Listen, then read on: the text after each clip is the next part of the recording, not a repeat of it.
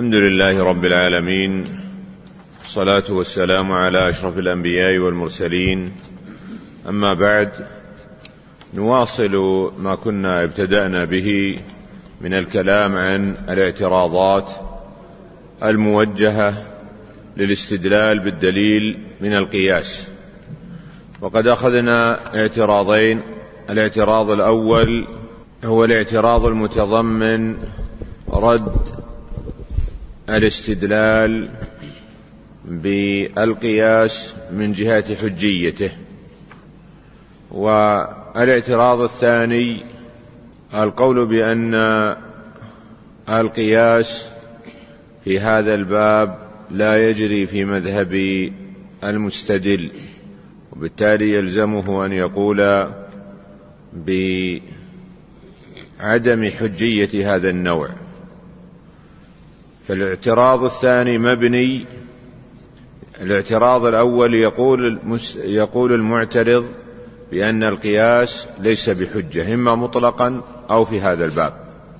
والاعتراض الثاني أن يقول المعترض أنت في مذهبك يا أيها المستدل لا تصحح الاستدلال بالقياس في هذا الباب فيلزمك أن تمنع أن تمتنع من الاستدلال بالقياس في هذا الباب. وإن كنت على مذهبي أنا يا أيها المعترض أستدل بالقياس في هذا الباب. لكن أنت يا أيها المستدل لا تقول بالقياس في هذا الباب فيلزمك أن تجري على مقتضى مذهبك. وبينا فيما مضى أن النسخة التي لديكم فيها تقديم وتأخير ولعلنا نعيد قراءة الاعتراض الثاني ثم بعد ذلك نواصل قراءة الاعتراض الثالث. نعم. الحمد لله رب العالمين والصلاة والسلام على أشرف الأنبياء والمرسلين نبينا محمد وعلى آله وصحبه أجمعين. اللهم اغفر لنا ولشيخنا وللحاضرين والمستمعين.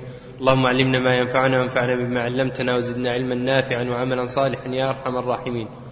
قال المؤلف رحمنا الله وإياه والاعتراض الثاني أن يقول أنت لا تقول بالقياس في هذا الحكم.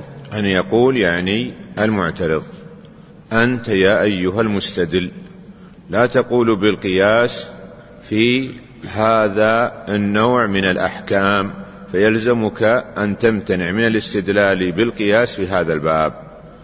نعم. وذلك مثل أن يستدل الحنفي بالقياس في إيجاب الكفارة على الآكل قياسا على المجامع. أو يستدل في إيجاب الحد على الرد في قاطع الطريق قياسا على الردء في الغنيمة.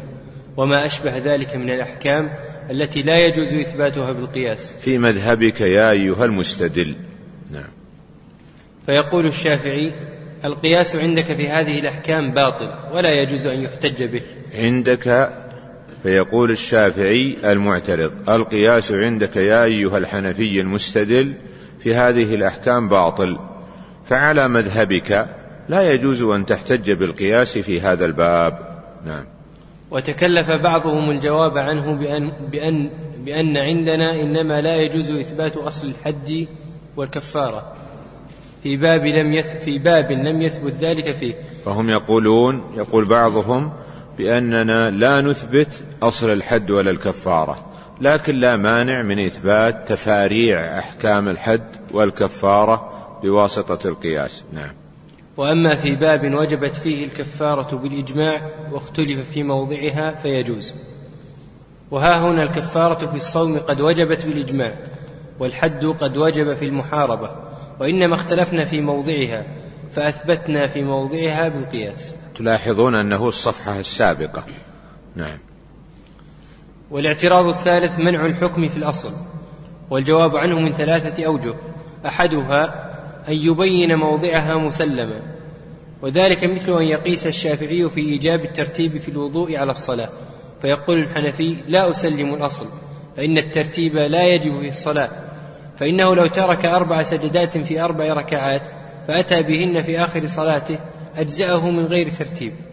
فيقول الشافعي لا خلاف أنه إذا قدم السجود على الركوع أن ذلك لا يجوز وهذا يكفيني. والثاني أن يفسر الحكم بتفسير مسلم. وذلك مثل أن يقول الحنفي إن الإجارة تبطل بالموت لأنه عقد على المنفعة فبطل بموت المعقود له كالنكاح. ويقول الشافعي لا أسلم الأصل فإن النكاح لا يبطل بالموت وإنما ينتهي بالموت كما تنتهي الإجارة بانقضاء المدة. فيفسر الحنفي ابعد عن الميكروفون شوي عشان ما يصير صدى ابعد عن الميكروفون شوي. ويقول الشافعي لا أسلم الأصل فإن النكاح لا يبطل بالموت وإنما ينتهي بالموت كما تنتهي الإجارة بانقضاء المدة. فيفسر الحنفية الحكم بأنه يريد أن أنه لا يبقى بعد الموت وهذا مسلم. والثالث أن يدل عليه وذلك مثل أن يقول الشافعي في غسل الإناء من ولوغ من ولوغ الخنزير سبعة إنه حيوان نجس في حال حياته. فوجب غسل الإناء من ولوغه سبعا كالكلب. فيقول الحنفي لا أسلم الأصل. فيقول الشافعي يدل عليه أن النبي صلى الله عليه وسلم قال طهور إناء أحدكم إذا ولغ الكلب فيه أن يغسل, أن يغسل سبعا إحداهن بالتراب. فإذا ثبت الأصل بالخبر صح قياس الخنزير عليه. وألحق أصحاب أبي حنيفة منع الأصل من جهة القياس. وذلك مثل أن يقيس الشافعي الحج على على الصوم في أنه لا يفسد بالجماع ناسيا. فيقول الحنفي الأصل غير مسلم من جهة القياس فإن القياس أن يفسد الصوم بالجماع ناسيا وإنما لم يفسد استحسانا للخبر والقياس على موضع الاستحسان لا يجوز.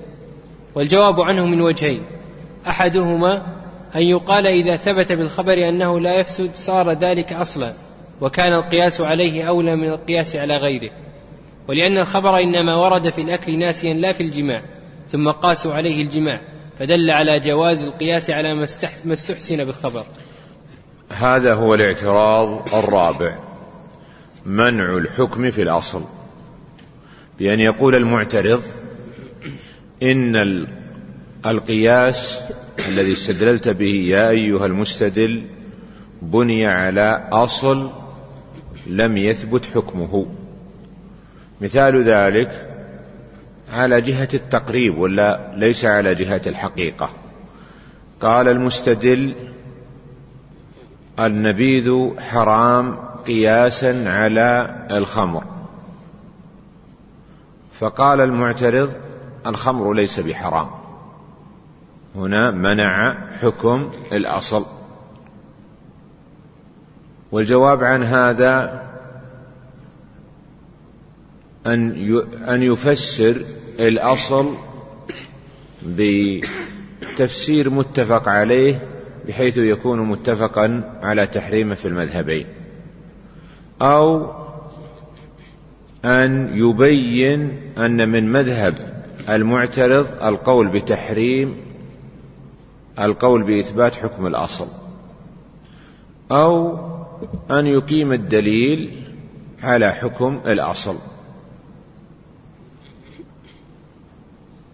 مثال ذلك في مسألة هل يجب الترتيب في الوضوء أو لا يجب؟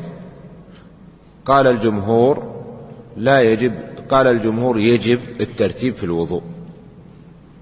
وقال الحنفية لا يجب الترتيب في الوضوء. لو غسل قدميه قبل يديه صح. استدل المستدل على مذهب الجمهور بإيجاب الترتيب بقياس الوضوء على الصلاة. فعندنا الأصل هو الصلاة والفرع الوضوء والحكم إيجاب الترتيب. فيعترض المعترض ويقول لا أسلم الأصل فالصلاة لا يجب فيها الترتيب. يقول فإنه لو ترك أربع سجدات في أربع ركعات لما أوجبنا عليه الترتيب وقلنا يأتي بأربع سجدات قبل التسليم. فيجيب المجيب بأن يقول لو قدم هذا أو هذا الكلام الذي ذكرتموه في منع حكم الأصل قد سلمتم بحكم الأصل في موطن آخر وهو أنه إذا قدم السجود على الركوع لم تصح صلاته مما يدل على أن الصلاة يشترط فيها أو يجب فيها الترتيب. الجواب الثاني أن يقول المستدل إن المراد بالأصل في قياسي معنى أتفق عليه أو أفسره بمعنى يقع الاتفاق عليه بيني وبينك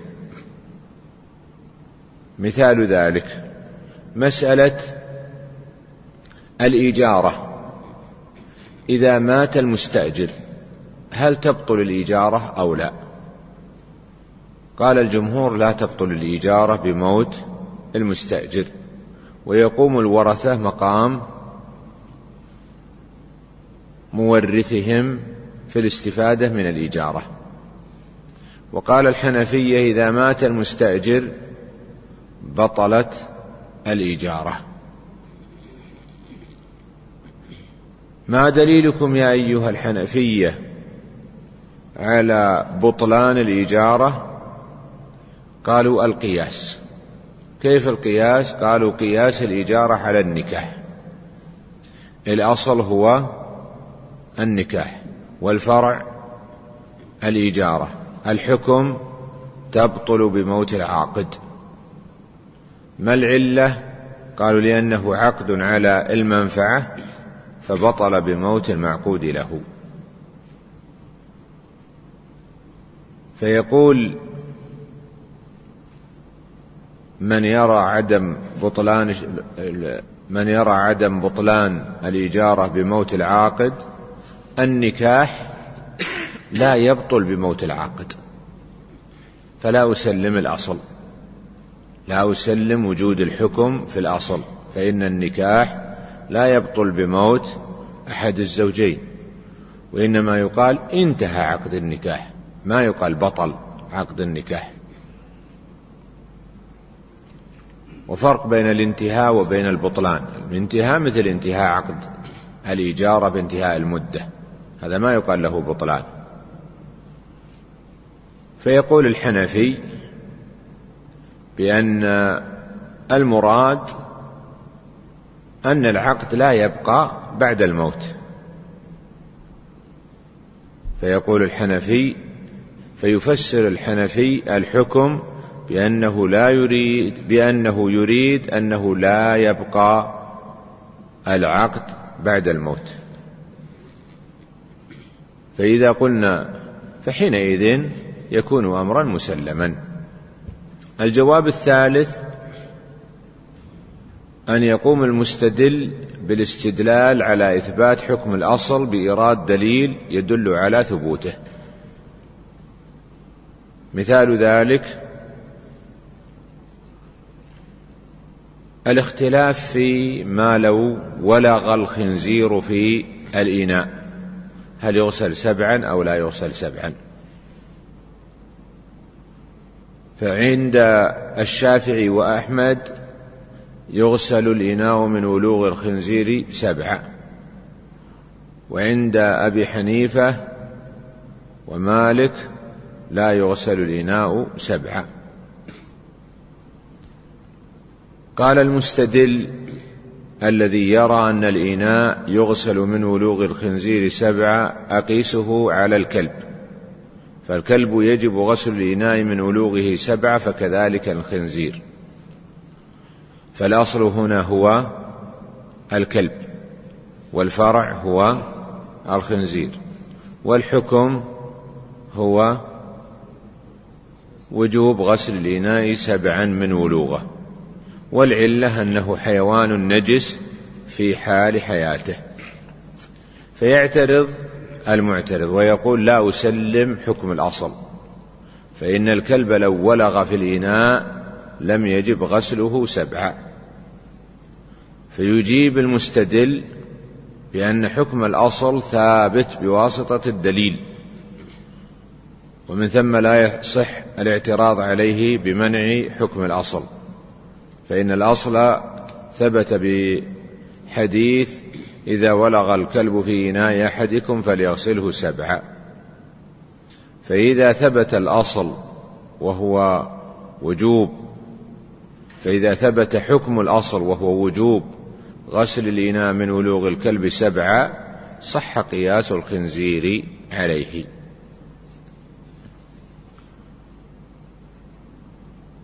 قال المؤلف والحق أصحاب أبي حنيفة بهذا منع الأصل من جهة القياس. بأن يقول المعترض حكم الأصل لديك مخالف للقياس وما كان مخالفا للقياس لم يصح الحكم عليه.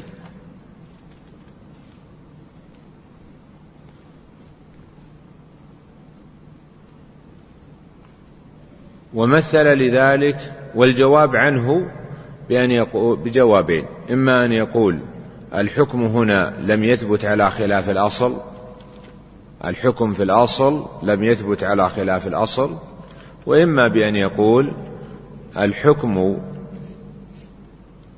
إما أن يقول الحكم الجواب الأول أن يقول إن الحكم في الأصل لم يثبت على خلاف القياس.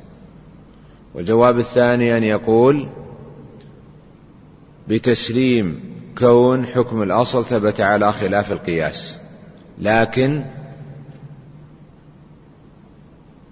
ما خالف القياس يجوز أن يقاس عليه متى علم المعنى فيه. مثال ذلك. الاختلاف في مسألة جماع الحاج ناسيا. هل يفسد به الحج أو لا؟ اختلف الفقهاء. فطائفة تقول بأن بأن الناس بأن المجامع الناس لا يفسد حجه. وقال آخرون بل يفسد. استدل المستدل على عدم الفساد بالقياس على جماع الناس في الصوم قال كما لا يفسد جماع كما لا يفسد صوم المجامع ناسيا كذلك لا يفسد حجه. الأصل ما هو؟ الصوم والفرع الحج والحكم لا يفسد بالجماع ناسيا. فيعترض المعترض ويقول بأن عدم فساد صوم المجامع ناسيا على خلاف القياس. وما كان كذلك لا يصح أن يقاس عليه. إذ إن الأصل أن يفسد الصوم بالجماع ناسيا. وإنما تركنا الحكم هنا استحسانا يعني مخالفة للقياس. إذ الاستحسان هو مخالفة القياس من أجل دليل أقوى منه. وما كان مخالفا للقياس لا يصح أن يقاس عليه. القياس على موضع الاستحسان لا يجوز. والجواب عن هذا من وجهين الأول أن يقول المخالف للقياس يجوز أن يقاس عليه لأنه أصبر لأنه أصبح أصلا مستقلا. والجواب الثاني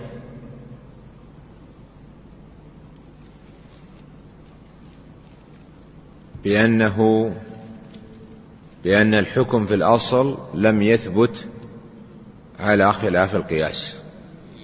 ويقيم الدليل على ذلك. نعم.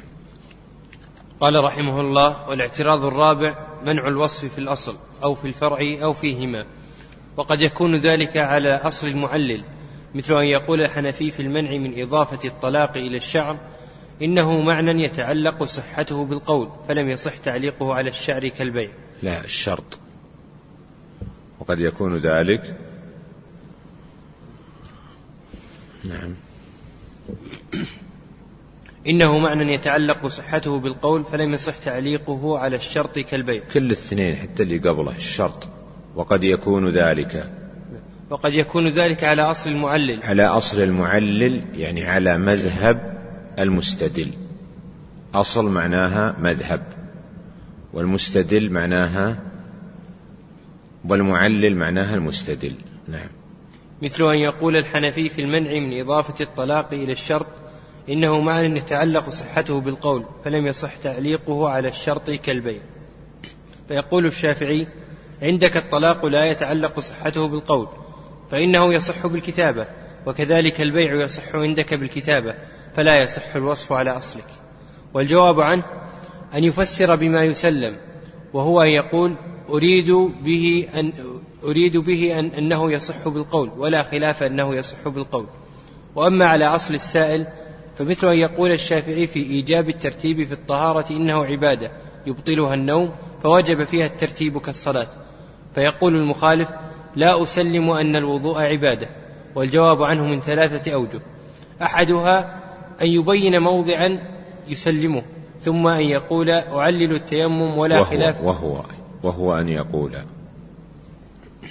وهو أن يقول أعلل التيمم ولا خلاف أن ذلك عبادة.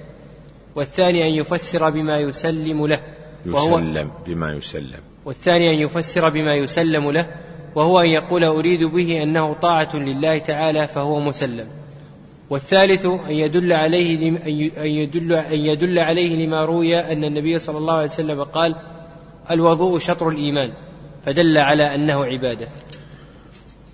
الاعتراض الرابع أن يقول المعترض إن الوصف الذي ذكرت أنه علة يا أيها المستدل لا يوجد في الأصل. أو هذا الوصف المدعى علة ليس موجودا في الفرع. وبالتالي لا يصح لك أن تقيس عليه. مثال ذلك قال المستدل النبيذ حرام قياسا على الخمر لأنه مسكر. فيقول المعترض الخمر ليس بمسكر فهنا منع من وجود الوصف في الأصل. أو يقول النبيذ ليس بمسكر فمنع من وجود الوصف في الفرع. قال المؤلف هذا الاعتراض قد يكون على مذهب المستدل.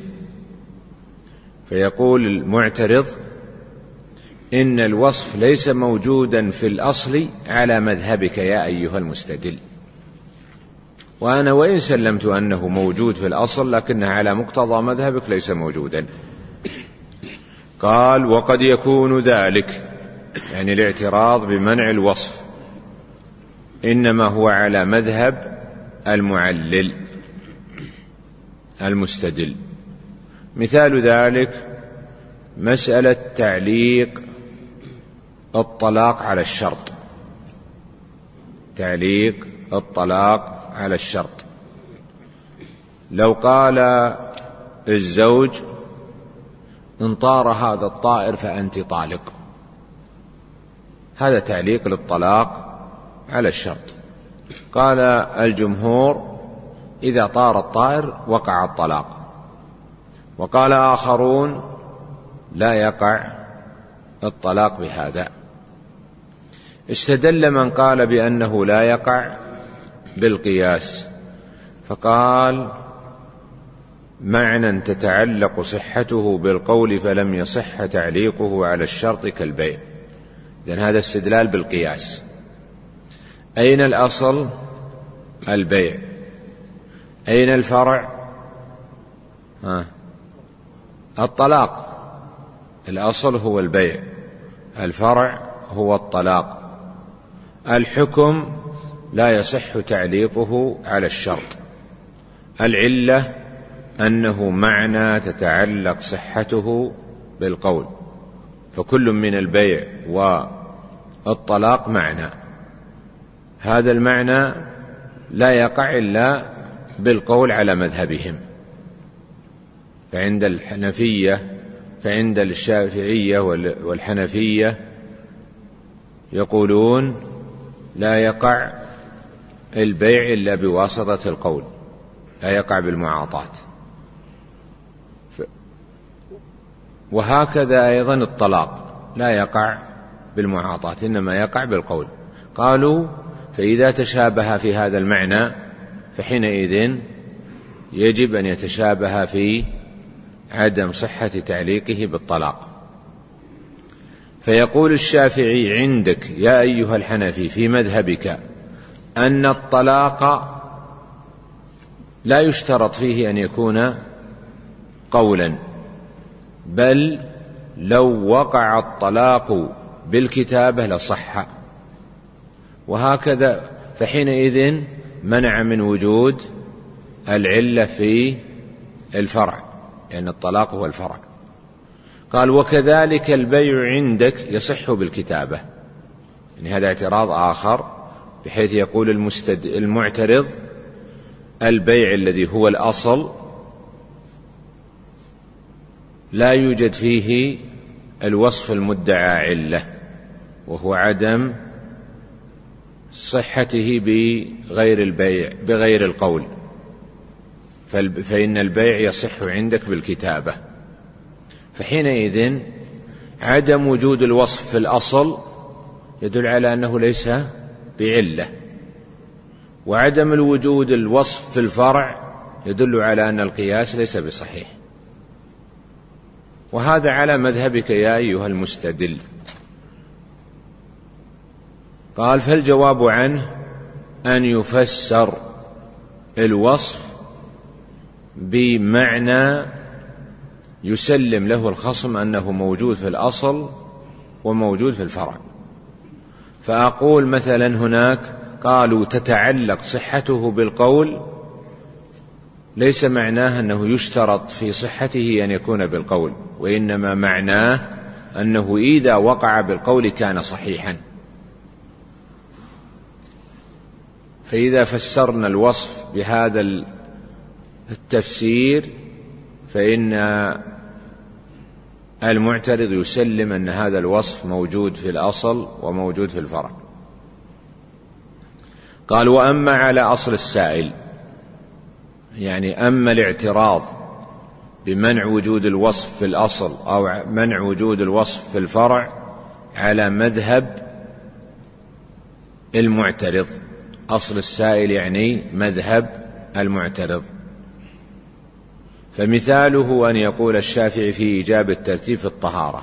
إذا المسألة عندنا هي مسألة هل يجب الترتيب في الطهارة أو لا. قال الحنفي لا يشترط ولا يجب في الطهارة الترتيب. وقال غيرهم يجب في الوضوء الترتيب استدل المستدل على إيجاب الترتيب في الوضوء بالقياس. فقال الوضوء عبادة يبطلها النوم فوجب فيها الترتيب كالصلاة. الأصل هنا هو الصلاة والفرع الوضوء والحكم وجوب الترتيب. والعلة عبادة يبطلها النوم. فاعترض المعترض وقال هذا الوصف ليس موجودا في الفرع على مذهبك على مذهبي على مذهبي أنا يا أيها المعترض. فإن وصف عبادة يبطلها النوم ليس موجودا في الفرع الذي هو الوضوء. فإن الوضوء ليس بعبادة.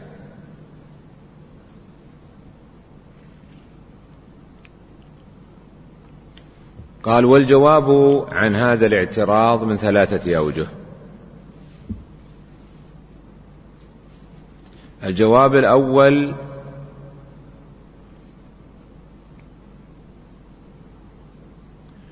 بأنني أبين أن يبين موضعا يسلم يعني أن أذكر مسألة أخرى يقوم المعترض بالتسليم بوجود الوصف فيها. فيقول عندك مسألة التيمم فإنه عبادة. فأفسر كلمة في الطهارة بأن المراد بها التيمم. والتيمم يقع الاتفاق على أنه عبادة. فهنا بينا موضعا آخر وذكرنا مسألة أخرى. يقول المعترض بالتسليم فيها بأن الوصف موجود في الفرع. الجواب الثاني أن يجيب بتفسير الوصف بتفسير يقع الاتفاق فيه بين المستدل والمعترض على وجوده في الفرع. فالمعترض اعترض وقال الوضوء ليس بعبادة عندي. فيقول المستدل قولي الوضوء عبادة أريد به أنه قربة وطاعة لله. وأنت تسلم لي هذا المعنى. الجواب الثالث أن يقيم الدليل الذي يدل على وجود الوصف في الفرع.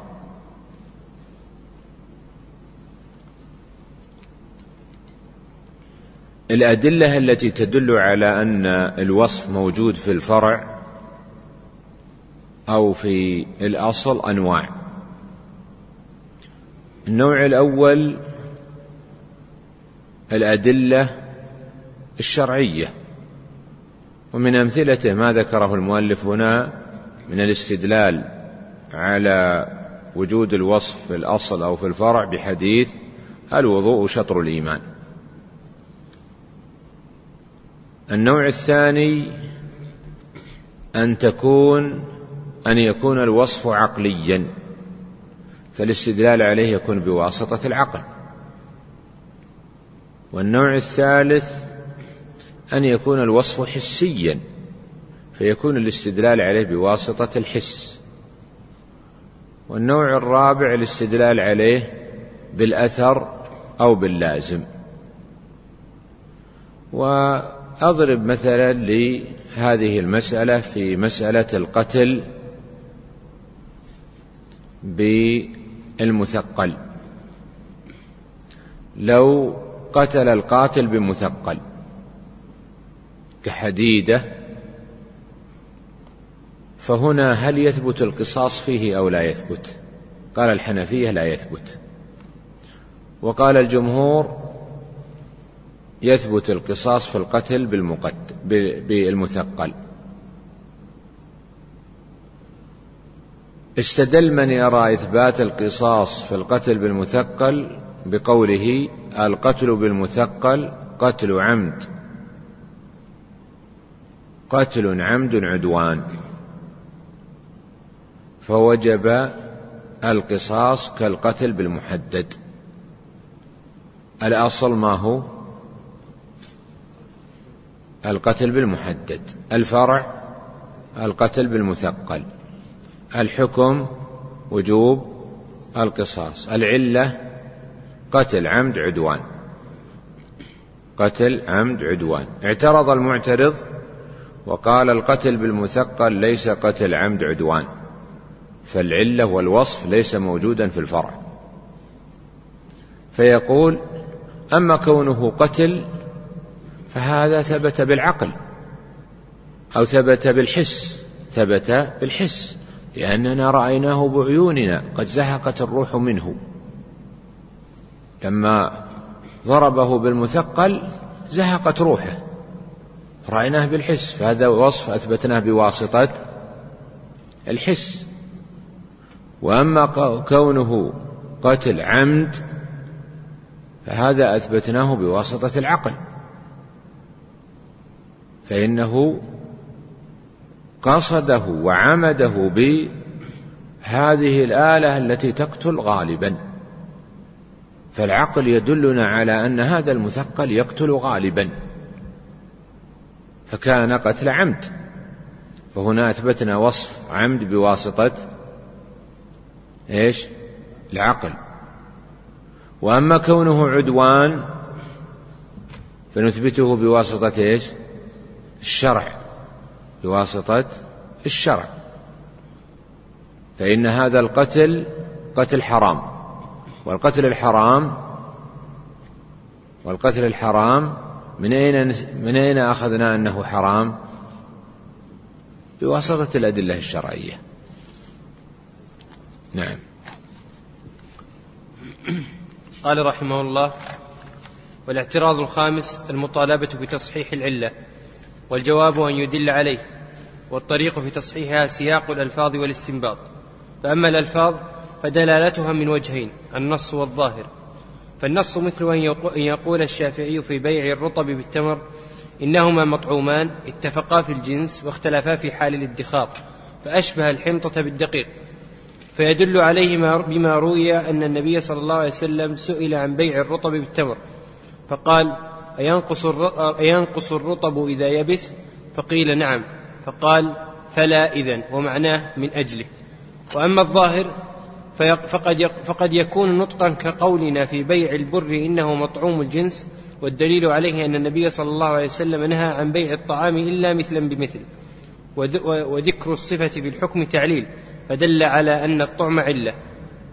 وقد يكون سببا ينقل مع الحكم ينقل مع الحكم. مثل أن يقول الشافعي إن الثيب لا تجبر على النكاح لأنها حية سليمة موطوءة في القبل فلا تجبر على النكاح كالبالغة. عندي حرة لأنها حرة. نعم. لأنها حرة سليمة موطوءة في القبل فلا تجبر على النكاح كالبالغة. فيطالب بالدلالة على صحة العلة فيقول الدليل عليه ما روي أن خنساء زوجها أبوها وهي ثيب فخيرها رسول الله صلى الله عليه وسلم فدل على أن للوطء تأثيرا في نفي الإجبار. وأما الاستنباط فضربان التأثير وشهادة الأصول. فالتأثير هو أن يقول في النبيذ إنه حرام لأنه شراب فيه شدة مطربة فكان حراما كالخمر. فيقول الحنفي ما الدليل على صحة هذه العلة؟ فيقول الدليل عليه التأثير وهو وجود الحكم لوجود العلة وعدمه لعدمها. ألا ترى أن العصير قبل حدوث الشدة مجمع على تحليله؟ ثم حدثت الشدة ولم يحدث غيرها وأجمعوا على تحريمه. ثم زالت الشدة ولم يزل غيرها وأجمعوا على تحليله. ولو قدرنا عود الشدة لقدرنا عود التحريم. كما قال تعالى ولو ردوا لعادوا لما نهوا عنه فدل على أنه هو العلة. وشهادة الأصول مثل أن يقول الشافعي في القيء إنه لا يبطل الوضوء لأن ما لا ينقض لأن ما لا ينقض قليله الوضوء لم ينقض كثيره الوضوء كالدمع والعرق فيقال له ما الدليل على صحة هذه العلة؟ فيقول شهادة الأصول وذلك أن الأصول متفقة على التسوية بين القليل والكثير فيما ينقض وفيما لا ينقض. ألا ترى أن البول والغائط والنوم لما نقض استوى قليله وكثيره؟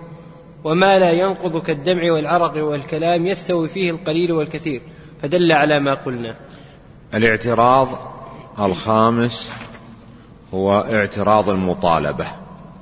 اعتراض ماذا؟ المطالبة. وهو نفس الاعتراض بمنع كون الوصف عله. وخلاصة هذا الاعتراض أن يقول المعترض ما الدليل على أن الوصف الذي ذكرته يا أيها المستدل هو العلة. فإنني أمنع كون الوصف علة. والجواب عنه يكون بإقامة الدليل الدال على كون الوصف علة بأحد مسالك التعليل. والأدلة الدالة على صحة العلة الأدلة الدالة على صحة كون الوصف علة منها أدلة نصية صريحة. ومنها أدلة نصية ظاهرة بواسطة الإيماء والتنبيه. ومنها أدلة إجماعية. ومنها أدلة مستنبطة. والمستنبطة تنقسم إلى ثلاثة أقسام. المناسبة والدوران والسبر والتقسيم.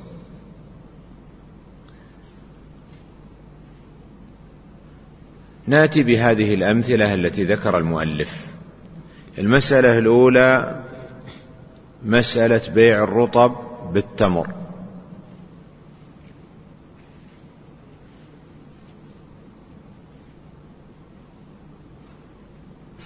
بيع الرطب بالتمر.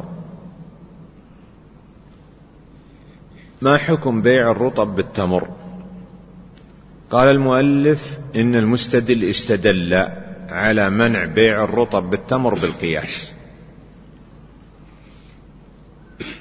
فقال بيع الرطب بالتمر الرطب والتمر مطعومان اتفقا في الجنس واختلفا في حال الادخار فمنع منه كبيع الحنطة بالدقيق. الأصل ما هو؟ بيع الحنطة بالدقيق. الفرع بيع الرطب بالتمر. الحكم تحريم الربا أو التحريم. الحكم التحريم.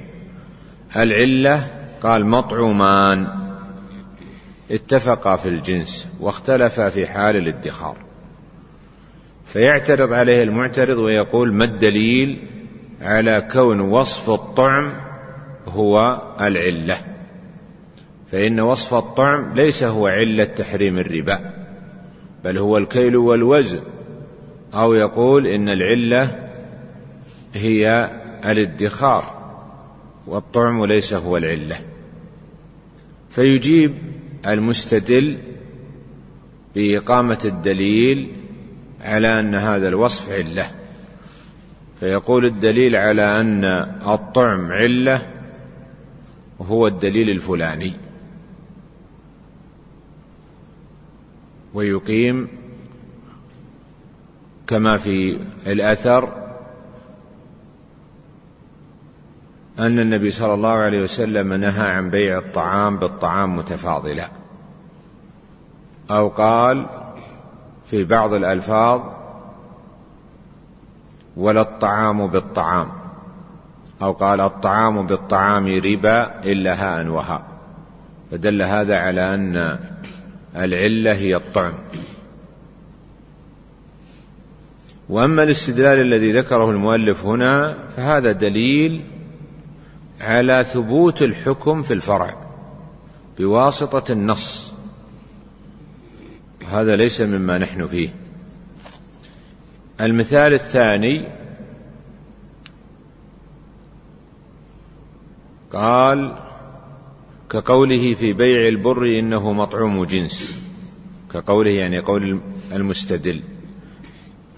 فاعترض عليه المعترض بأن الطعم ليس هو العلة. فأعطني الدليل على كون الطعم علة في تحريم الربا. فيستدل عليه المستدل بحديث نهى عن بيع الطعام بالطعام إلا مثلا بمثل. فيدل على أن الطعم وصف مؤثر في مسألة تحريم الربا. فيدل على أن العلة في تحريم الربا هي الطعم. المسألة الأخرى إجبار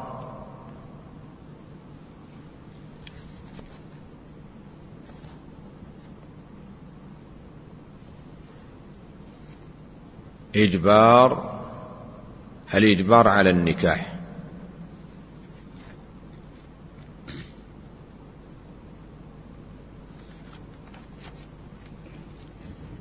يقول المستدل الثيب لا تجبر على النكاح.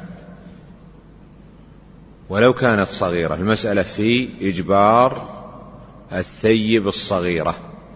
عند الحنفية يحق للأب أن يجبر الثيب الصغيرة على النكاح.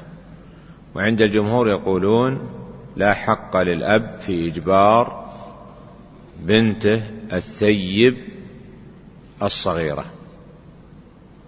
استدل من يقول بنفي الإجبار بقوله الثيب لا تجبر على النكاح لأنها حرة سليمة موطوءة في القبل فلا تجبر على النكاح كالبالغة.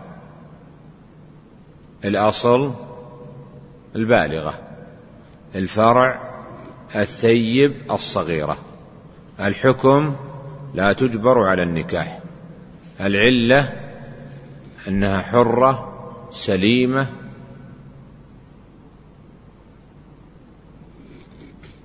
أما كلمة موطوءة في القبل فهذا لا مدخل له لأن الأصل وهي البالغة إلا إن كان يريد البالغة الثيب.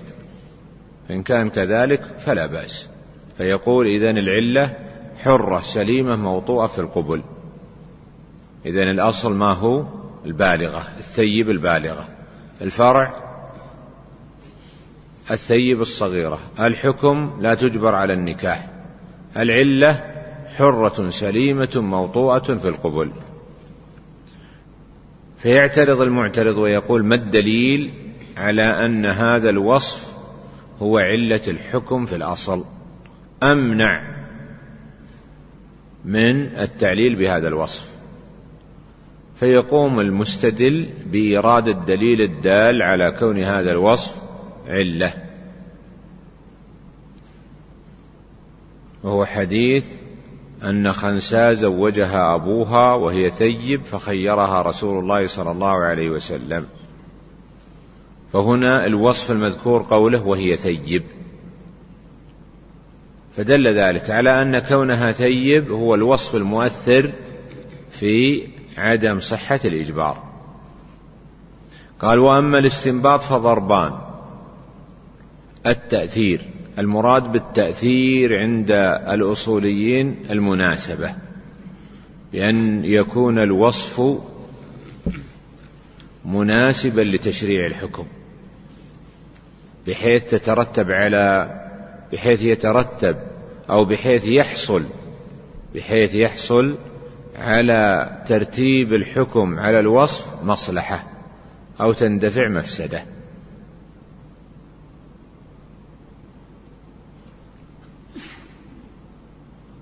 وأما شهادة الأصول فالمراد بها الدوران. فالمراد بها الدوران. وهناك طريق ثالث اللي هو السبر والتقسيم. لم يذكره المؤلف هنا فقد يكون ممن لا يرتضي ذلك الطريق. مثال ذلك قال المستدل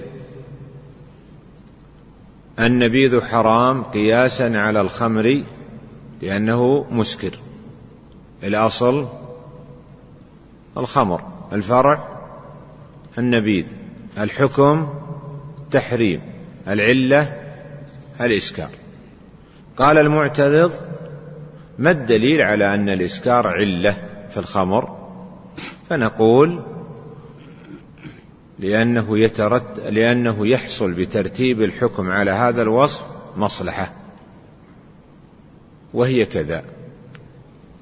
فهذا جواب فهذا اعتراض أو هذا جواب بإثبات كون الوصف علة بواسطة المناسبة والتأثير. ومثل له المؤلف بمثال هو في الحقيقة عائد للدوران. إذا قوله وشهادة الأصول هذا هو الدوران. بأن يقول لما قال النبيذ حرام قياسا على الخمر لأنه مسكر قال ما الدليل على أن العلة هي الإسكار؟ ما الدليل على أن العلة في التحريم هي الإسكار؟ أجاب قال إذا وجد الإسكار وجد التحريم. وإذا انتفى الإسكار انتفى التحريم. لما كان عصير عنب لم يكن مسكرا فكان حلالا. ولما أصبح خمرا كان مسكرا فكان حراما. فلما تخلل وأصبح خلا انتفى وصف الإسكار فانتفى وصف فانتفى الحكم بالتحريم. مما يدل على أن حكم التحريم مرتبط بوصف الإسكار وجودا وعدما. هذا يسمونه الدوران. وقد يسميه بعضهم شهادة الأصول. مثل المؤلف في مسألة التأثير بالنبيذ. قال المستدل النبيذ حرام لأنه شراب فيه شدة مطربة. قل لأنه مسكر. فكان حراما كالخمر. الأصل الخمر والفرع النبيذ والحكم التحريم والعلة مسكر أو شراب فيه شدة مطربة. فيعترض المعترض الحنفي فيقول ما الدليل على أن هذا الوصف هو علة التحريم في الأصل؟ فيقول المستدل الدليل على كون هذا الوصف علة هو وجود الحكم لوجود العلة وعدمه لعدمها. هذا الذي سميناه قبل قليل الدوران. فليس هذا من التأثير لأن التأثير هو المناسبة. قال وشهادة الأصول.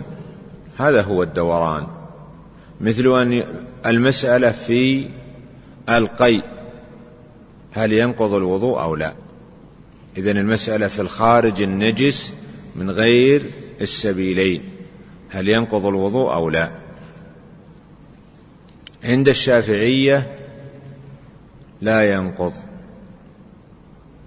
وقال بعض الفقهاء ينقض. استدل الشافعي فقال القيء لا يبطل عند في مذهب أحمد أن القيء إذا كان كثيرا بطل الوضوء به وإذا كان قليلا لم يبطل الوضوء به. استدل الفقيه الشافعي على عدم بطلان الوضوء بالقيء والخارج النجس من غير السبيلين ولو كان كثيرا بقياسه على الدمع والعرق.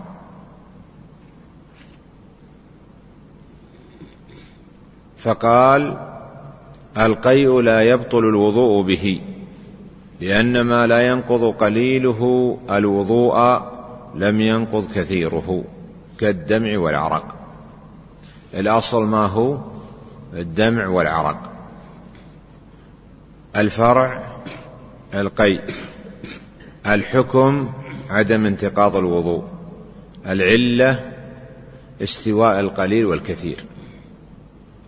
إذا لم ما لا ينقض قليله لا ينقض كثيره.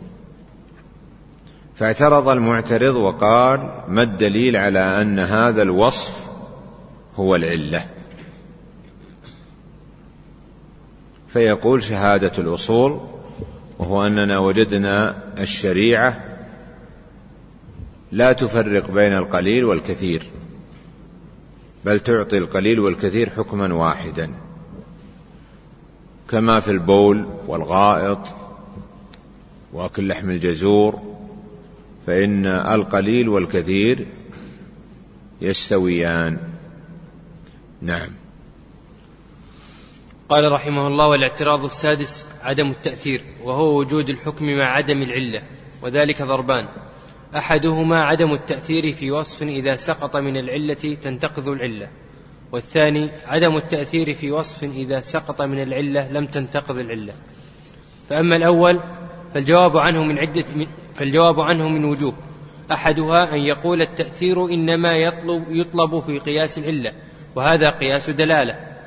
وذلك مثل أن يقول الشافعي في النية في الوضوء إنه طهارة عن حدث فافتقرت إلى النية كالتيمم. فيقول الحنفي لا تأثير للطهارة فإنما ليس بطهارة أيضا يفتقر إلى النية وهو الصوم والصلاة. فيقول هذا ليس بقياس علة وإنما هو قياس دلالة. والتأثير إنما يلزم قياس العلة لأن المعلل لأن المعلل يدعي أن الحكم ثبت له لأن المعلل يدعي أن الحكم ثبت لهذه العلة. ولا يعلم ثبوت الحكم بالعلة إلا بالتأثير. لا يعلم. ولا يعلم ثبوت الحكم بالعلة إلا بالتأثير. فأما في قياس الدلالة فلا يلزم. ولا يعلم ثبوت الحكم بالعلة إلا بالتأثير فأم... نعم. لأن ولا يعلم ثبوت الحكم بالعلة إلا بالتأثير فأما في قياس الدلالة فلا يلزم لأنه لم يدع لم يدعي أن الحكم ثبت بهذه العلة وإنما ادعى أن ذلك دليل على الحكم ولهذا لزم التأثير في العلل العقلية ولم يلزم في الأدلة العقلية. والثاني أن يقول هذه العلة منصوص عليها ولا يحتاج إلى التأثير وذلك مثل أن يقول الشافعي في ردة المرأة إنه كفر بعد إيمان فأوجب القتل كردة الرجل. فيقول المخالف لا تأثير لقولك كفر لا تأثير لقولك كفر بعد إيمان فإن كفر الرجل لو كان قبل الإيمان أوجب القتل. فيقول الكفر بعد الإيمان منصوص عليه بقوله صلى الله عليه وسلم لا يحل دم امرئ مسلم إلا بإحدى ثلاث كفر بعد إيمان. والتأثير إنما يتوصل به إلى معرفة علة الشرع بالاستنباط. فإذا نص, نص عليه صاحب الشرع ثبت كونه علة. واستغنى عن تعرف ذلك بالاستنباط واستغني عن تعرف ذلك بالاستنباط والثالث أن يبين تأثيرها في موضع من المواضع. وذلك مثل أن يقول الشافعي في لبن الميتة إنه نجس لأنه مائع غير الماء لاقى نجاسة فنجس كما لو وقع في اللبن نجاسة. فيقول الحنفي لا تأثير لقولك غير, غير الماء لأن الماء أيضا ينجس بملاقاة النجاسة وهو ما دون القلتين. فيقول تأثيره في القلتين والتأثير يكفي في موضع واحد فإنه لو اعتبر في جميع المواضع صار عكسا وليس من شرط العلة العكس. وأما عدم التأثير فيما لا تنتقض العلة بإسقاطه فالجواب عنه من وجوه. أحدها أن يقول هذه الزيادة ذكر هذه الزيادة ذكرتها للتأكيد. وذلك مثل أن يقول الشافعي في المتولد بين الظباء والغنم إنه لا زكاة فيه لأنه متولد من أصلين لا زكاة في أحدهما بحال لا زكاة في أحدهما بحال فلم تجب فيه الزكاة كما لو كانت الأمهات من الظباء فيقول المخالف لا تأثير لقولك بحال فإنك لو اقتصرت على قولك لا زكاة في أحدهما لم ينتقض بشيء فقولك بحال حشو في العلة لا يحتاج إليه. فيقول الشافعي ذكرته للتأكيد وتأكيد الألفاظ لغة العرب ولا يعد حشوا ولهذا قال تعالى فسجد الملائكة كلهم أجمعون فأكد ثم أكد ولم ولم يعد ذلك لغوا والجواب الثاني أن يقول هذه الزيادة ذكرتها لتأكيد الحكم وذلك مثل أن يقول الشافعي في القذف إنه يتعلق به رد الشهادة لأنها كبيرة توجب الحد فتعلق بها رد الشهادة كالزنا. فيقول المخالف قولك توجب الحد حشو في العلة لا يحتاج إليه. والجواب أن يقول تعلق الحد بها تعلق الحد بها فدل على تأكدها وتأكد وتأكد العلة يوجب تأكيد الحكم. وما يوجب تأكيد الحكم لا يعد لغوا والجواب الثالث أن يقول هذه الزيادة ذكرتها للبيان. وذلك مثل أن يقول الشافعي في التحري في الأواني إنه جنس يدخله التحري. إذا كان عدد إذا كان عدد المباح أكثر فدخله التحري. وإن لم يكن عدد المباح أكثر كالثياب وإن لم يكن عدد المباح أكثر كالثياب. فيقول المخالف لا تأثير لقولك إذا كان عدد المباح أكثر فإنك لو قلت جنس يدخله التحري لكفى. فقولك إذا كان عدد المباح أكثر حشو لا تحتاج إليه. فهو كما لو قال مطعوم مقتات جنس. فيقول الشافعي هذا بيان لما تقتضيه العلة وذلك أنك لو قلت جنس يدخله التحري لكان معناه إذا كان عدد المباح أكثر وبيان ما يقتضيه الكلام لا يعد حشوة ويخالف ذكر القوت مع الطعم لأن ذلك ليس ببيان لمعنى العلة ألا ترى أن ذكر القوت يخرج من العلة ما ليس بقوت؟ وهذا بيان لمعنى العلة ألا ترى أنه لا يخرج به من العلة شيء؟ فوزانه فوزانه أن يضيف, أن يضيف إلى الطعم ما هو ما هو بيان لمعناه بأن يقول مطعوم الآدميين في جنس فيجوز حين كان ذلك معنى المطعوم. والجواب الرابع أن يقول هذه الزيادة لتقريب الفرع من الأصل وذلك مثل أن يقول الشافعي في جلد الكلب لا لا يطهر بالدباغ لأن ما يعد للدباغ حاله يحكم فيه بطهارة جلد حالة حالة. لأن ما يعد للدباغ حالة يحكم فيها بطهارة بعد لأن ما بعد الدباغ. لأن ما لأن ما بعد لأن ما بعد الدباغ حالة. واصل لأن ما بعد الدباغ حالة يعد فيها بطهارة يحكم, يحكم فيها بطهارة جلد الشاة فوجب أن يحكم بنجاسة جلد الكلب كحال الحياة. فيقول الحنفي لا تأثير لقولك يحكم فيها بطهارة جلد الشاة. فإنك لو قلت حالة يحكم لأنك لو قلت فإنك لو قلت حالة يحكم فيها بنجاسة جلد الكلب كب لكفى وش عندك؟ كب. كفى. نعم. حالة يحكم فيها بنجاسة جلد الكلب كفى. لكفى.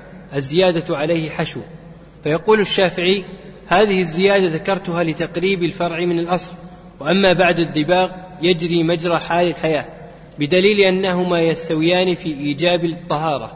فإذا لم فإذا لم يؤثر الحياة في طهارة جلد الكلب دل على أن الدباغ مثله وتقريب الفرع من الأصل يزيد في الظن فلا يعد حشوا هذا هو الاعتراض السادس من الاعتراضات الموجهة للقياس هو الاعتراض بعدم التأثير. وخلاصة هذا الاعتراض أن يقول المعترض يا أيها المستدل إنك ذكرت وصفا في العلة لا أثر له وكان ينبغي بك أن تحذف هذا الوصف. مثال هذا في مسألة الاستجمار هل يشترط فيه العدد أو لا يشترط؟ عند في مذهب الإمام أحمد أن الاستجمار لا بد أن يكون بثلاث مرات فأكثر. وعند الجمهور يكفي واحدة إذا حصل الإنقاء بها. فاستدل الحنبلي على هذا بقوله أو استدل من كان على مذهب الجمهور بقوله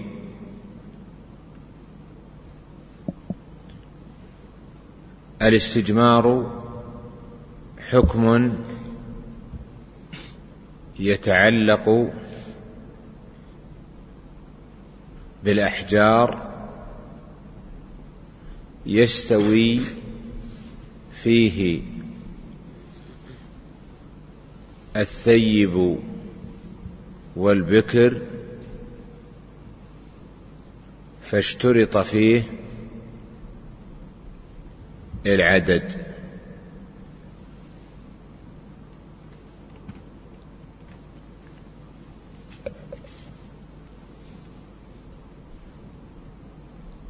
قياسا على وش الأحكام المتعلقة بالأحجار؟ قياسا على رمي الجمار. الأصل ما هو رمي الجمار؟ الفرع الاستجمار. الحكم وجوب العدد. العلة يستوي فيه العلة حكم يتعلق بالأحجار يستوي فيه الثيب والأبكار. فاعترض المعترض وقال يستوي فيه الثيب والبكر هذا وصف غير مؤثر. فبالتالي لا معنى لذكره.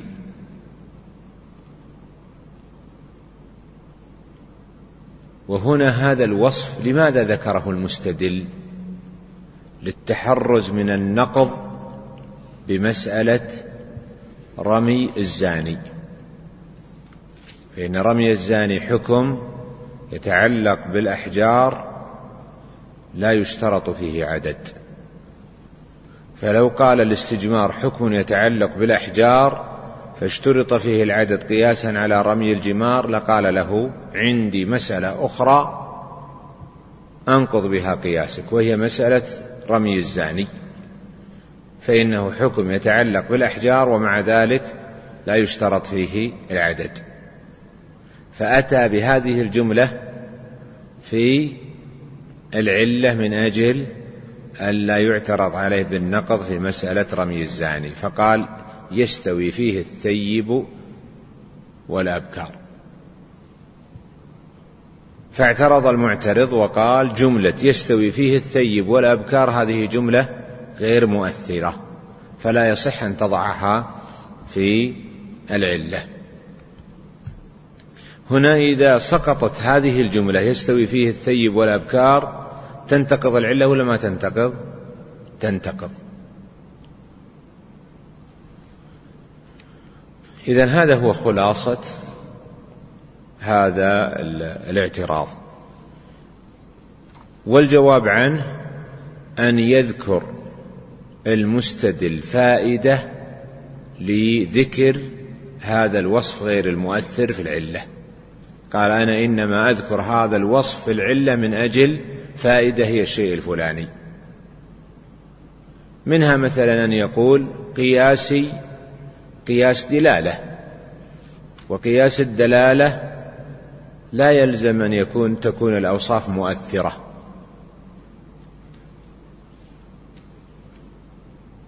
قياس الدلالة هو الجمع بين الأصل والفرع بواسطة أثر العلة أو لازم العلة. مثال ذلك في قياس الدلالة. لو قال النبيذ حرام قياسا على الخمر لأنه فيه الرائحة التي تكون في الخمر. فهذا قياس دلالة لأنه جمع بين الأصل والفرع بواسطة أثر العلة. مثل له المؤلف بمسألة النية في الوضوء. الحنفية يقولون النية ليست شرطا في الوضوء والجمهور يقولون بأنها شرط.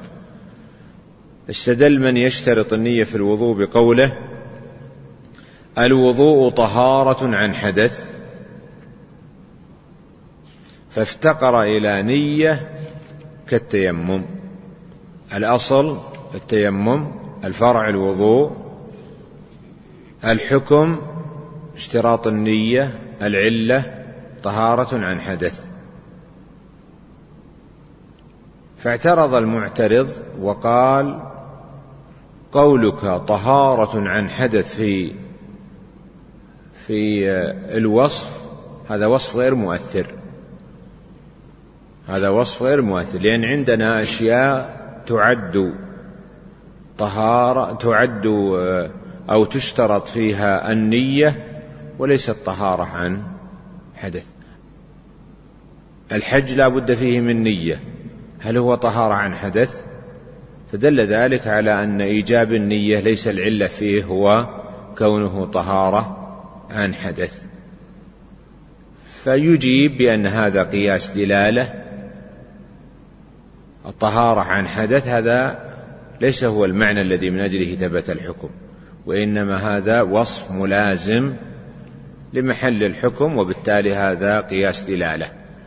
وقياس الدلالة لا يشترط في الجامع فيه أن يكون ولا يشترط في الجامع في قياس الدلالة أن يكون مؤثرا.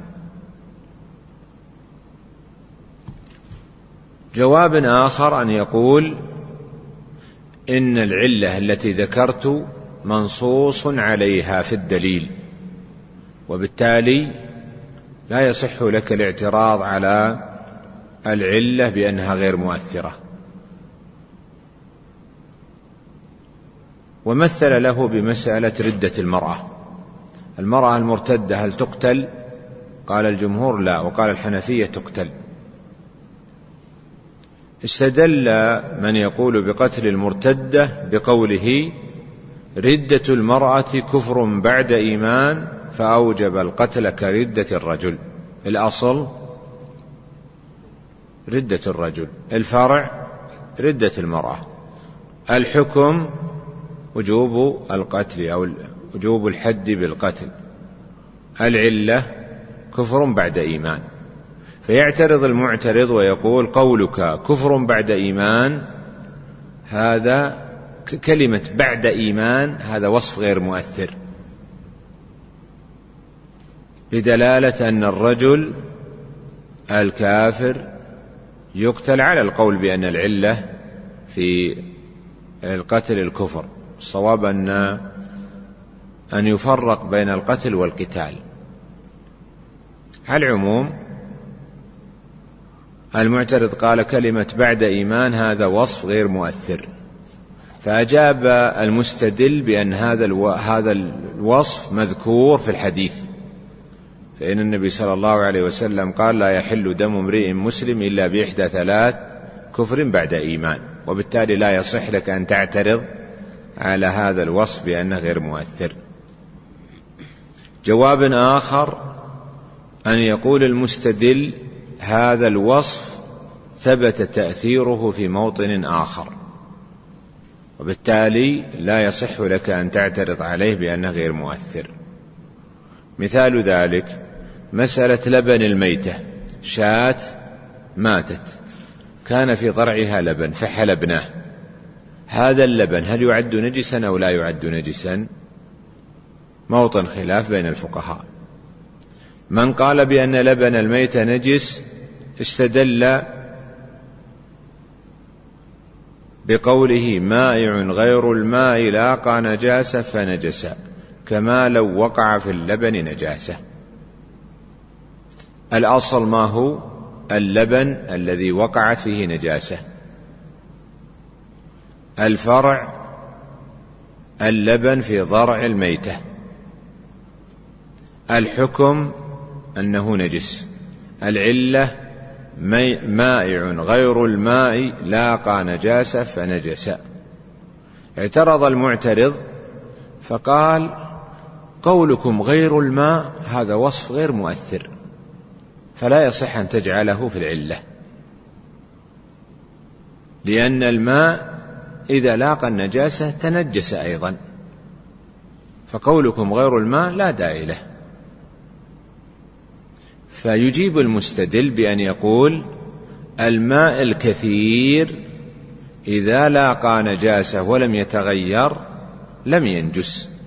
فدلنا ذلك على أن هذا الوصف غير الماء وصف مؤثر في موطن آخر. ولا يشترط في التأثير أن يكون مؤثرا في جميع المواطن. قال أما عدم التأثير فيما لا تنتقض العلة بإسقاطه. هناك أوصاف لو أسقطناها لم تنتقض العلة.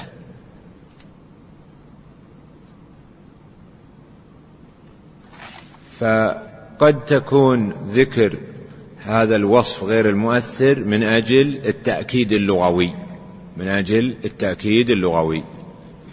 مثال ذلك مسألة زكاة المتولد بين الظبا والغنم. هل تجب فيه الزكاة أو لا؟ قال الشافعي لا زكاة فيه. قياسا على ما لو كانت الأمهات من الظبا إذا إذا كانت الأمهات من الغنم والآباء من الظباء وقع الخلاف فيه. تحرير محل النزاع أن يقال ما كانت أمهاته من الظبا وجبت الزكاة فيه وما كانت أمهاته من الغنم وقع الخلاف فيه. استدل الشافعي على إيجاب الزكاة في هذا القسم بقوله متولد بين أصلين لا زكاة في أحدهما بحال فلم تجب فيه الزكاة كما لو كانت الأمهات من الظباء الأصل ما هو؟ متولد بين الظباء والغنم أماته من الظباء الفرع متولد بين الظباء والغنم أماته من الغنم. الحكم لا زكاة فيه. العلة أنه متولد بين أصلين لا زكاة في أحدهما بحال. فاعترض المعترض وقال قولك لا زكاة في أحدهما بحال قولك قولك بحال لا زكاة في أحدهما بحال. كلمة بحال يقول هذا وصف غير مؤثر وبالتالي لا يصح أن تجعله في القياس. لأنك لو قلت لا زكاة في أحدهما كفى. فيقول ذكرته للتأكيد. على أن هذا الوصف وصف مؤثر. لماذا؟ لأن قوله لا زكاة في أحدهما لو قال لا زكاة في أحدهما لكان الكلام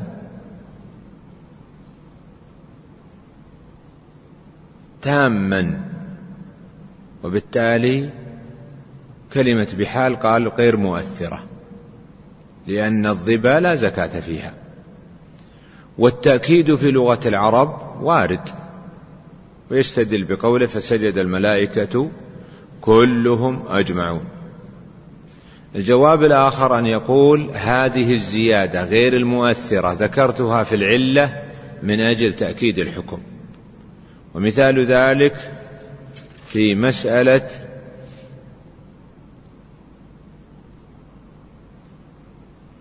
القذف.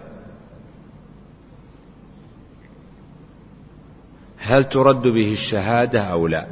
القاذف هل ترد شهادته أو لا؟ فيقول المستدل إنه يتعلق به رد الشهادة لأنها كبيرة توجب الحد فتعلق بها رد الشهادة كالزنا. الأصل ما هو؟ الزنا والفرع القذف. والحكم رد الشهادة. والعلة كبيرة توجب الحد. فيعترض المعترض ويقول ما الفائدة لكلمة توجب الحد؟ متى كان الفعل كبيرة؟ ردت به الشهادة سواء أوجب الحد أو لم يوجب الحد فقولك توجب الحد هذه زيادة غير مؤثرة فاعترض عليك باعتراض عدم التأثير. فيقول المستدل هذه الزيادة إنما ذكرتها من أجل تأكيد الحكم. لأنه إذا كانت الكبيرة توجب الحد فإنه يتأكد حينئذ رد الشهادة به. الجواب الآخر أن يقول المستدل هذه الزيادة غير المؤثرة ذكرتها من أجل البيان.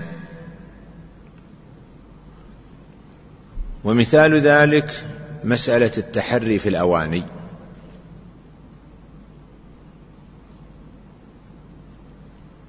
إذا كان عند الإنسان أواني بعضها طاهر وبعضها نجس. يعلم أن عدد الطاهر ثلاثة وأن عدد النجس أربعة. فحينئذ إذا أراد استخدام هذه الأواني هل يلزمه التحري أو لا؟ موطن خلاف بين الفقهاء. من يقول بأنه يتحرى؟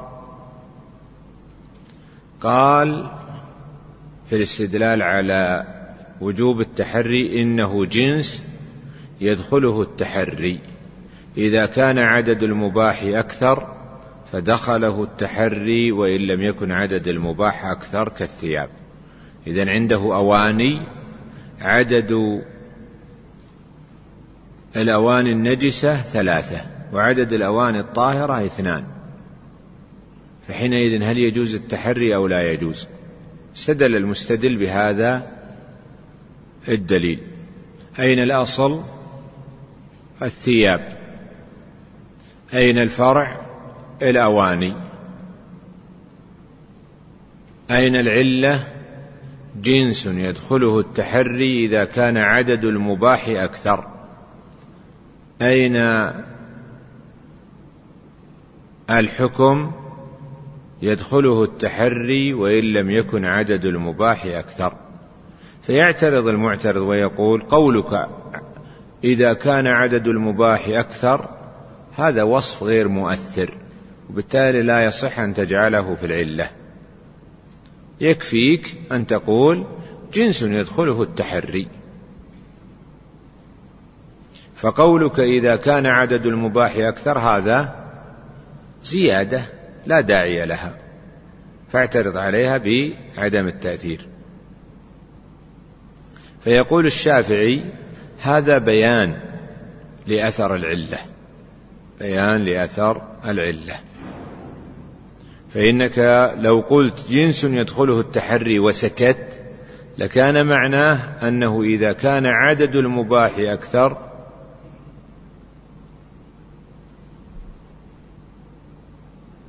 فإنه حينئذ لكان معناه أنه إذا لم يكن عدد المباح أكثر لم يدخله التحري. الجواب الآخر أن يقول المستدل إنما زدت هذه الوصف من أجل تقريب الفرع من الأصل. ومثال ذلك في مسألة جلد الميتة هل يطهر بالدباغ أو لا يطهر؟ موطن خلاف. من قال بأنه لا يطهر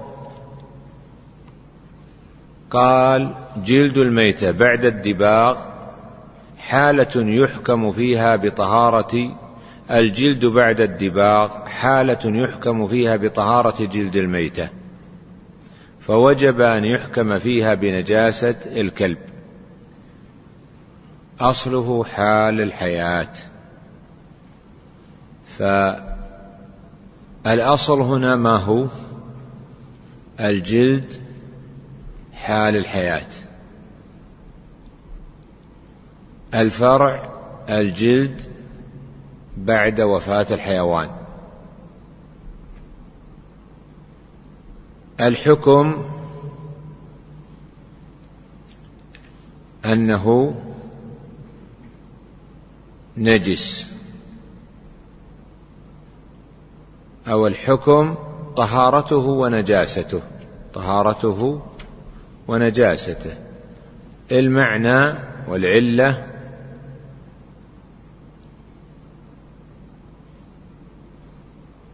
تساوي ما قبل ما قبل الدباغ مع ما بعده.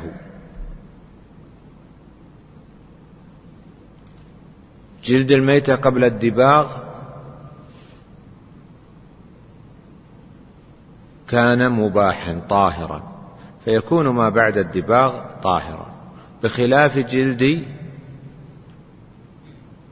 الكلب. فإنه كان قبل الدباغ نجسا فيكون بعد الدباغ نجسا.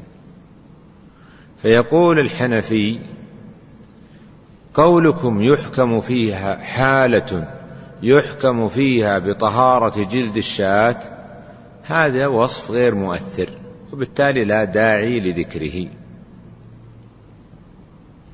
فأجيب عن هذا بأن هذه الزيادة ذكرناها من أجل تقريب الفرع من الأصل.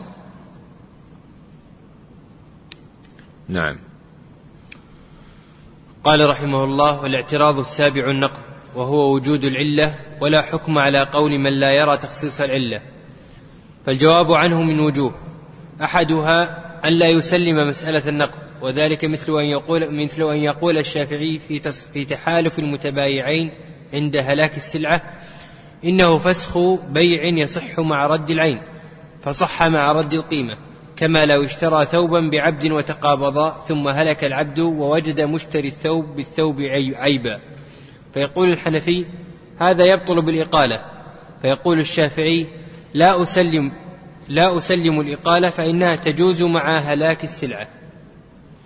والثاني أن لا يسلم وجود العلة وذلك مثل أن يقول الحنفي في المضمضة إنها تجب في الغسل لأنه عضو يجب غسله من النجاسة فوجب غسله من الجنابة. كسائر الأعضاء. فيقول الشافعي هذا يبطل بالعين. فيقول المخالف العين لا يجب غسلها من النجاسة فلا يلزم النقض.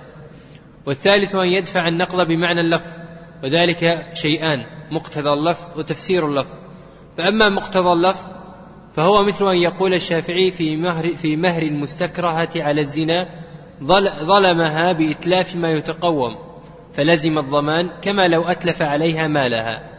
فيقول الحنفي هذا يبطل بالحربي إذا وطئها.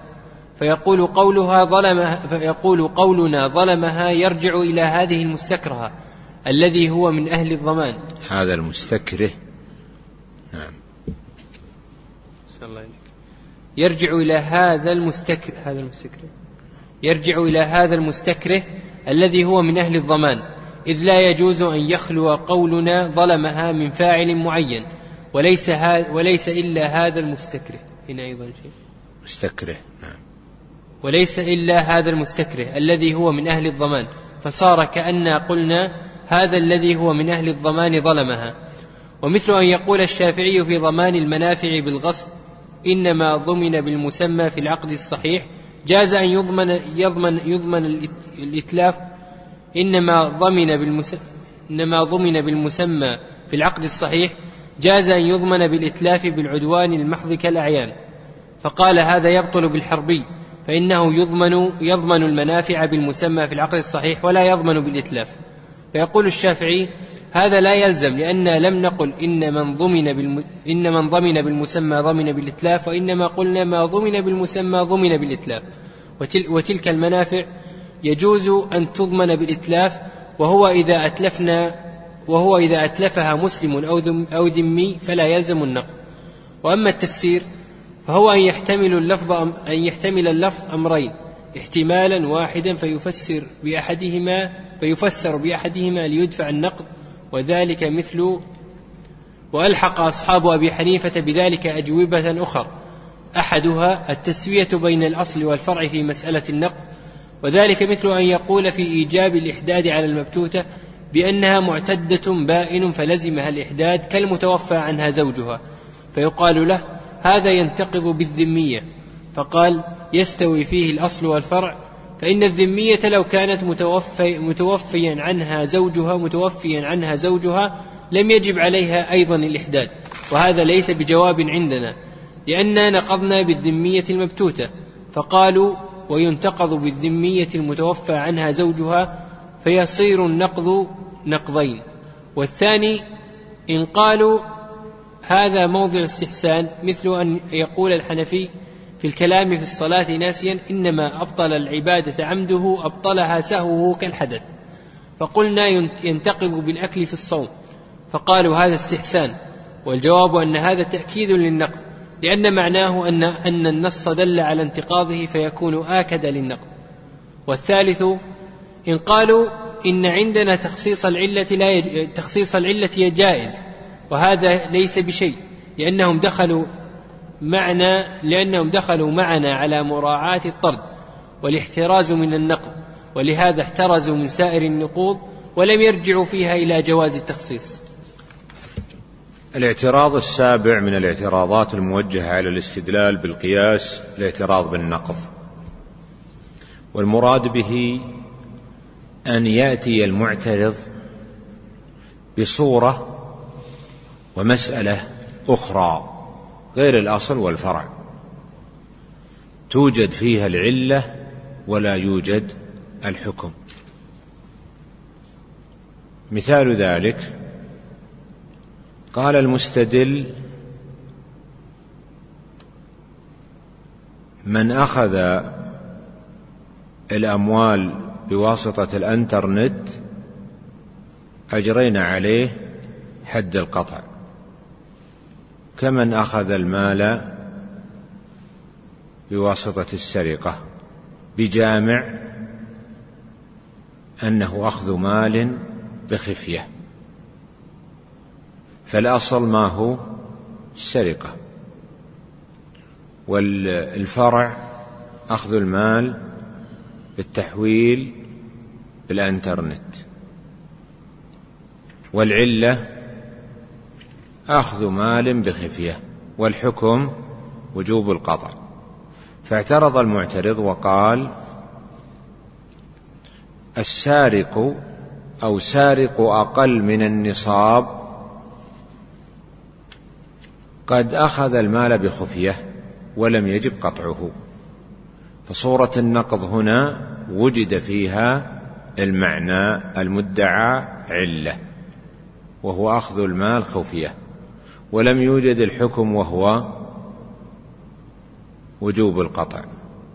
فيدل هذا على أن هذا الوصف ليس العلة. إذ لو كان الوصف مؤثرا لثبت الحكم في صورة النقض. عرفنا معنى النقض؟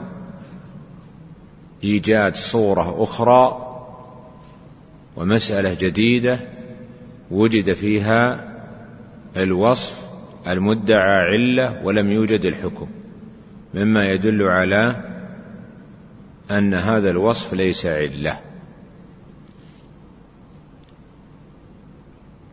قوله هنا وهو النقض وهو وجود العلة ولا حكم يعني وجود العلة في مسألة أخرى غير مسألة الأصل والفرع.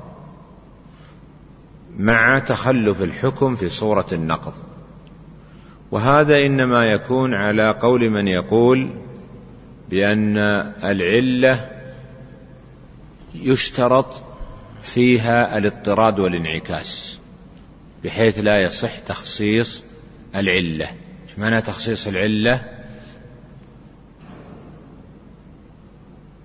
معنى تخصيص العلة القول بجواز وجود العلة في بعض المسائل مع تخلف الحكم عنها.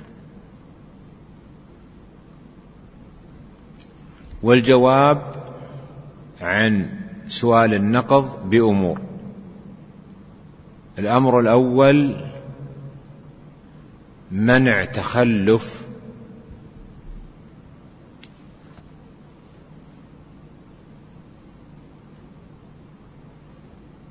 الحكم في صورة النقض. فيقول في المثال السابق سارق ما دون النصاب يقطع. فهنا قال صورة النقض وهي مسألة سرقة ما دون النصاب لم يتخلف الحكم فيها. مثل له المؤلف بمسألة اختلاف المتبايعين عند هلاك السلعة. هل ترد به السلعة أو لا؟ مثال ذلك شخص باعك هذا الجهاز. شخص باعك هذا الجهاز بمائة ريال وهو في السوق قيمته خمسين. فلما أخذته تلف لديك ثم اختلفتم في السعر. قلت أنا بعته عليك بمئة وخمسة. قلت أنت لا أنا ما اشتريته إلا بخمسة وتسعين. فهنا اختلف المتبايعان في السعر والسلعة قد هلكت. فماذا نفعل؟ قال طائفة يرجع فيها إلى قيمة المغرفون في السوق. السوق في السوق ما يسوى إلا خمسين. فحينئذ نقول أعطه خمسين. والقول الآخر يقول يتحالف المتبايعان ويترادان. أنا أعطيك تعطيني ما استلمته. وأنا أعطيك قيمة هذا التالف من قال بأن المتبايعين يتحالفان عند هلاك السلعة استدل بقوله فسخ بيع يصح مع رد العين فصح مع رد القيمة كما لو اشترى ثوبا بعبد وتقابضا ثم هلك العبد ووجد مشتري الثوب بالثوب عيبا. أين الأصل؟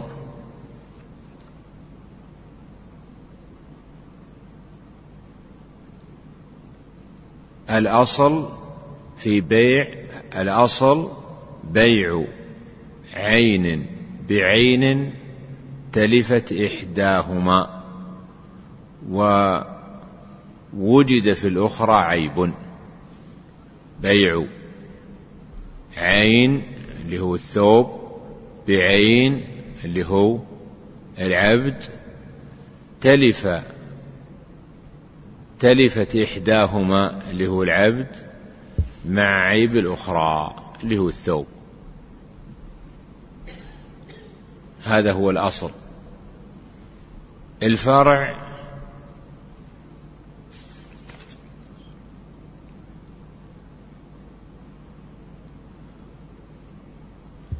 الفرع بيع عين بنقد.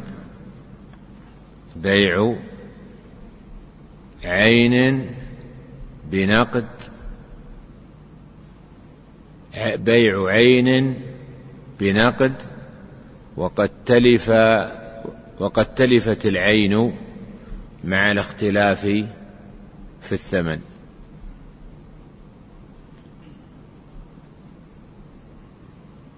ما هو الحكم؟ الحكم التحالف والتراد في كل منهما. العلة أن أنه فسخ بيع يصح مع رد العيب. مع رد العين. يمكن أن نجعل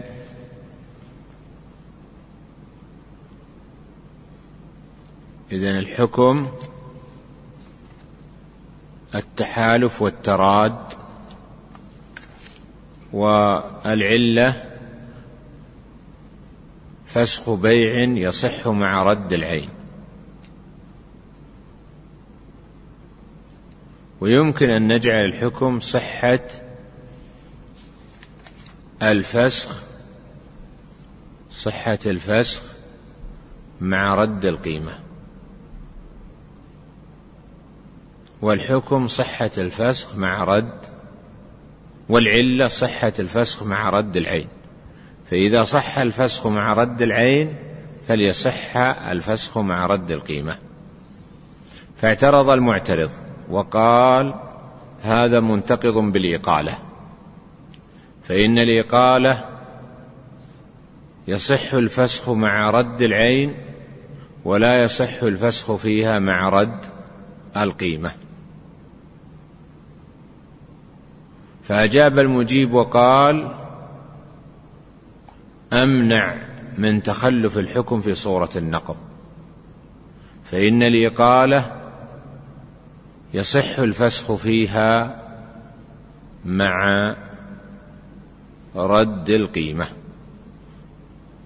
فهنا لم يتخلف الحكم بل وجد لوجود العلة.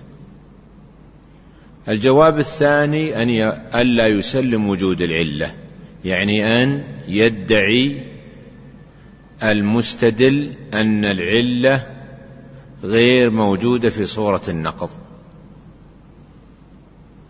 مثال ذلك في مسألة السرقة قبل قليل قال السارق لما دون النصاب لم يأخذ المال بخفية وبالتالي تخلف الحكم لعدم وجود العلة. مثال ذلك في القتل بالمثقل التي ذكرناها قبل قليل. قال يثبت القصاص في القتل بالمثقل كالقتل بالمحدد لأنه قتل عمد عدوان. الأصل القتل بالمحدد الفرع القتل بالمثقل العلة قتل عمد عدوان. الحكم وجوب القصاص. فاعترض المعترض وقال أنقض هذا القياس بقتل الوالد لولده. فإن العلة موجودة والحكم متخلف. فإذا قتل الوالد ولده فهو قتل عمد عدوان ومع ذلك لا يثبت القصاص مما يدل على أن هذا الوصف ليس هو العلة. والجواب عن هذا بأن نقول قتل الوالد لولده تخلف الحكم لتخلف العلة. فإن الوالد لا يقتل ولده عمدا عدوانا. ما يمكن يقتل الوالد ولده عمدا. فهنا سلمت أن الحكم تخلف في صورة النقض وادعيت أن سبب تخلف الحكم في صورة النقض هو عدم وجود الوصف المدعى عله وبالتالي يكون هذا الوصف صالحا للتعليل. مثل له المؤلف بمسألة المضمضة بمسألة المضمضة. هل تجب في الوضوء أو لا تجب؟ هل تجب في الغسل أو لا تجب؟ بعض الفقهاء يجيبها وبعض الفقهاء لا يجيبها من أوجب المضمضة في الاغتسال قال الفم عضو يجب غسله من النجاسة فوجب غسله من الجنابة كسائر الأعضاء. الأصل ما هو؟ سائر الأعضاء. الفرع الفم. الحكم وجوب غسله في الاغتسال. العلة عضو يجب غسله من النجاسة. فاعترض المعترض. فقال هذا يبطل أو ينتقض بالعين. فإن العين عضو يجب غسله من النجاسة ومع ذلك لا يوجد الحكم فيه فإنه لا يجب غسله في الجنابة.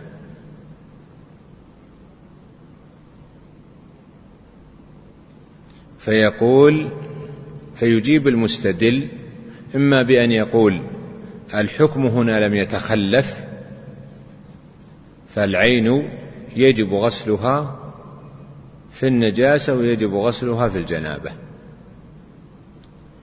أو يقول بأن العلة غير موجودة في العين فإن العين لا يجب غسلها من النجاسة وبالتالي لا يجب غسلها في الاغتسال. فتخلف الحكم في صورة النقض لعدم وجود العلة. أنا أسلم لك أن صورة النقض قد تخلف الحكم فيها لكن بسبب تخلف العلة تخلف الوصف. ومن ثم صورة النقض التي أوردت علي دليل على صحة هذه العلة. الجواب الثالث أن يقول المستدل للمعترض أنت لم تفهم العلة.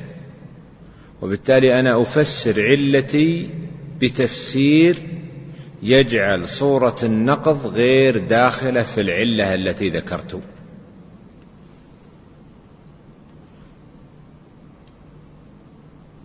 مثال ذلك في مسألة المكرهة على الزنا. هل يجب لها مهر المثل أو لا؟ من قال يجب لها مهر المثل استدل بقوله ظلمها بإتلاف ما يتقوم فلزمه الضمان كما لو أتلف عليها مالها. الأصل ما هو؟ المال الفرع الفرج الحكم لزوم الضمان بالإتلاف. العلة ظلمها بإتلاف ما يتقوم. فيعترض المعترض ويقول لو أن حربيا لو أن حربيا زنى بامرأة ثم أسلم فإنه لا يجب عليه الضمان ولا يجب عليه المهر. فهنا وجد وجدت العلة وهو أن هذا الحربي ظلم هذه المرأة بإتلاف ما يتقوم ومع ذلك لم يوجد الحكم وهو لزوم الضمان بالإتلاف. فيجيب المجيب بأن قولنا في العلة ظلمها هنا المراد به المكره على الزنا. لأنه هو الذي من أهل الضمان. وبالتالي فإن الحربي لا يدخل في هذه الكلمة. لأن الحربي مثلا يقول يعتقد جواز الوطء فلا يعد ظالما بذلك مثلا.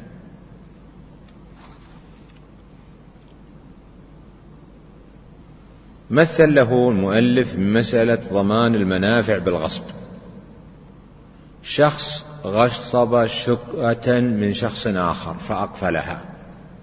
جلست عنده السنتين. هذا الغاصب هل يجب عليه ضمان المنفعة التي هي السكنة أو لا يجب؟ موطن خلاف. من قال بوجوب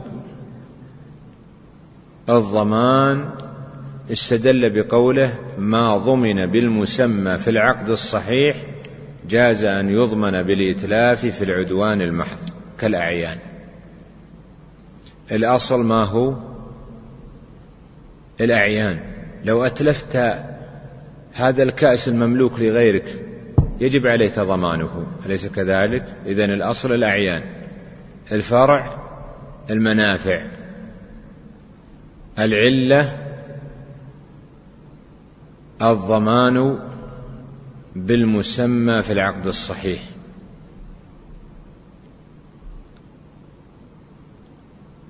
لو أتلف عينا قد اشتراها منه. لو أتلف عينا قد غصبها منه. ألا يجب عليه ضمانه؟ ليس كذلك يجب عليه الضمان في الأعيان. قال فكذلك في المنافع. لأنه لو اشتراها بثمن معلوم مسمى لوجب عليه دفع المسمى. إذا الحكم هو وجوب الضمان بالإتلاف في حال العمد في حال العدوان. فكما أنه يظلم العين فكما أنه يضمن العين إذا أتلفها فكذلك يضمن المنفعة السكنة في الشقة. فاعترض المعترض وقال عندي مسألة وجدت فيها العلة ولم يوجد الحكم وهو الكافر الحربي. يضمن المنافع بالمسمى في العقد الصحيح. لو جاءنا كافر حربي وأخذ شقة بإيجار لأنه مستأمن وجب عليه دفع دفع هذا الأجار أليس كذلك؟ ومع ذلك وهكذا في الأعيان ولكنه في الإتلاف لو وجد حربي في حال الحرب قام بإتلاف مال مسلم هل يجب عليه ضمانه؟ لا يجب عليه الضمان قال فهنا في الحرب وجدت العلة ولم يوجد الحكم مما يدل على أن هذا الحكم منتقض. لا يصح تعليقه بهذا الوصف المدعى علة.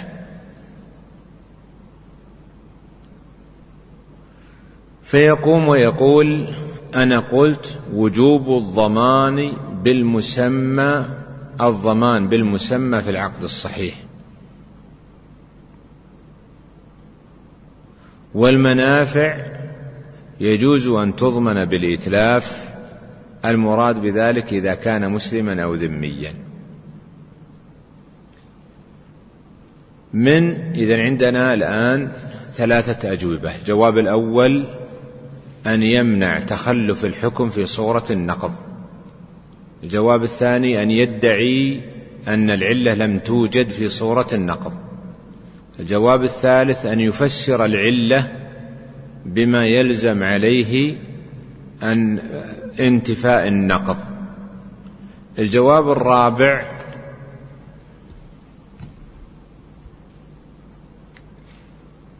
أن يدعي أن تخلف الحكم في صورة النقض لوجود مانع أو تخلف شرط.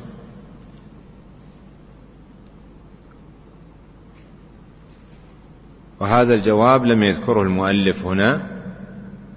مثال ذلك لما قال السرقة أو أخذ المال بالأنترنت يقطع به كالسرقة لأنه أخذ مال بخفية. اعترض عليه بمسألة السرقة لما دون النصاب. فيجيب يقول تخلف الحكم في صورة النقض لفوات شرط. إذ من شرط القطع أن يكون المسروق نصابا. وتخلف الحكم هنا لفوات شرط وليس لأن الوصف ليس علة وليس لأن الوصف لا يصح التعليل به. والجواب الرابع هو أن صورة النقض موطن استحسان مخالفة للقياس. والمخالف للقياس لا يصح التعليل لا يصح النقض به وسيأتي بعد قليل. قال وألحق أصحاب أبي حنيفة بذلك أجوبة أخر. الجواب الأول التسوية بين الأصل والفرع في مسألة النقض. بحيث يقول في صورة النقض بحيث يقول في صورة النقض وجد الوصف ولم يوجد الحكم. وهكذا في الأصل يوجد الوصف ولا يوجد الحكم. وهذا الجواب ضعيف لأنه يسلم بتخلف الحكم في صورة الأصل مع وجود الوصف. فهذا يدل على أن الوصف ليس علة. ومثل له بمسألة المبتوتة إذا توفي زوجها. المراد بذلك إذا طلق الزوج زوجته بالطلقة الثالثة وهي في العدة مات المطلق. هل يجب عليها الإحداد ولا ما يجب؟ قال طائفة يجب عليها الإحداد. قالوا لأنها معتدة بائن فلزمها الإحداد كالمتوفى عنها زوجها.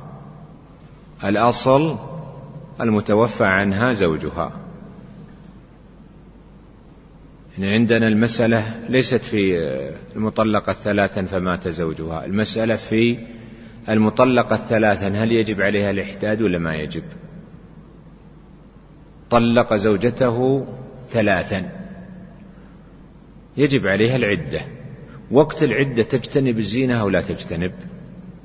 في مذهب أحمد يقول تجتنب الزينة. قياسا على من توفي زوجها. إذا الأصل ما هو؟ المتوفى عنها زوجها. الأصل المتوفى عنها زوجها. الفرع المطلقة ثلاثا. الحكم وجوب الإحداد أو مشروعية الإحداد. العلة أنها معتدة بائن. فيعترض المعترض ويقول هذا ينتقض بالمطلقة الذمية. بالمطلقة يعترض المعترض بالذمية. يقول إن الذمية إذا طلقت ثلاثا لا يجب عليها الإحداد. فهنا وجدت العلة وهي معتدة بائن ولم يوجد الحكم وهو مشروعية الإحداد. فيجيب المجيب ويقول الذمية لا يجب عليها الإحداد سواء كانت متوفى عنها أو كانت مطلقة ثلاثا.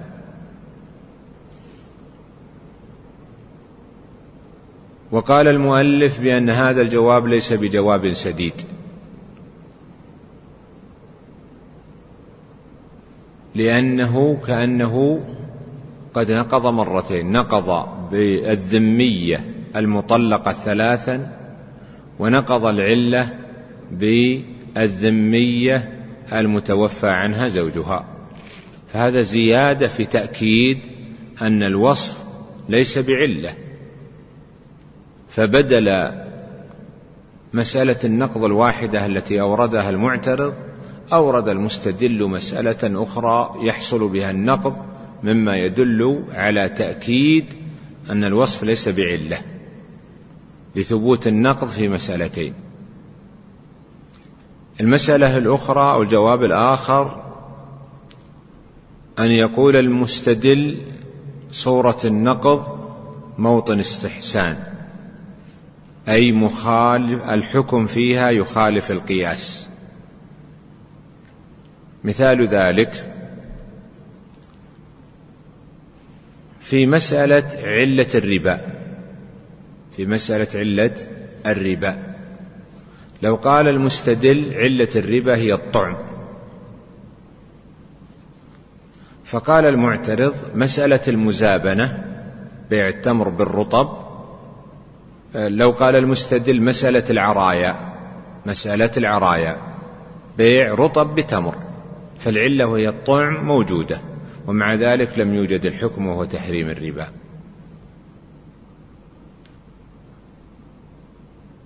فيقول المستدل هذه الصورة موطن استحسان. يخالف فيها إيش؟ الحكم فيها يخالف القياس وبالتالي لا يصح النقض بها. لأن هذه المسألة كما يصح بها النقض على مذهبي يصح بها النقض على مذهبك. أن تقول العلة الكيل.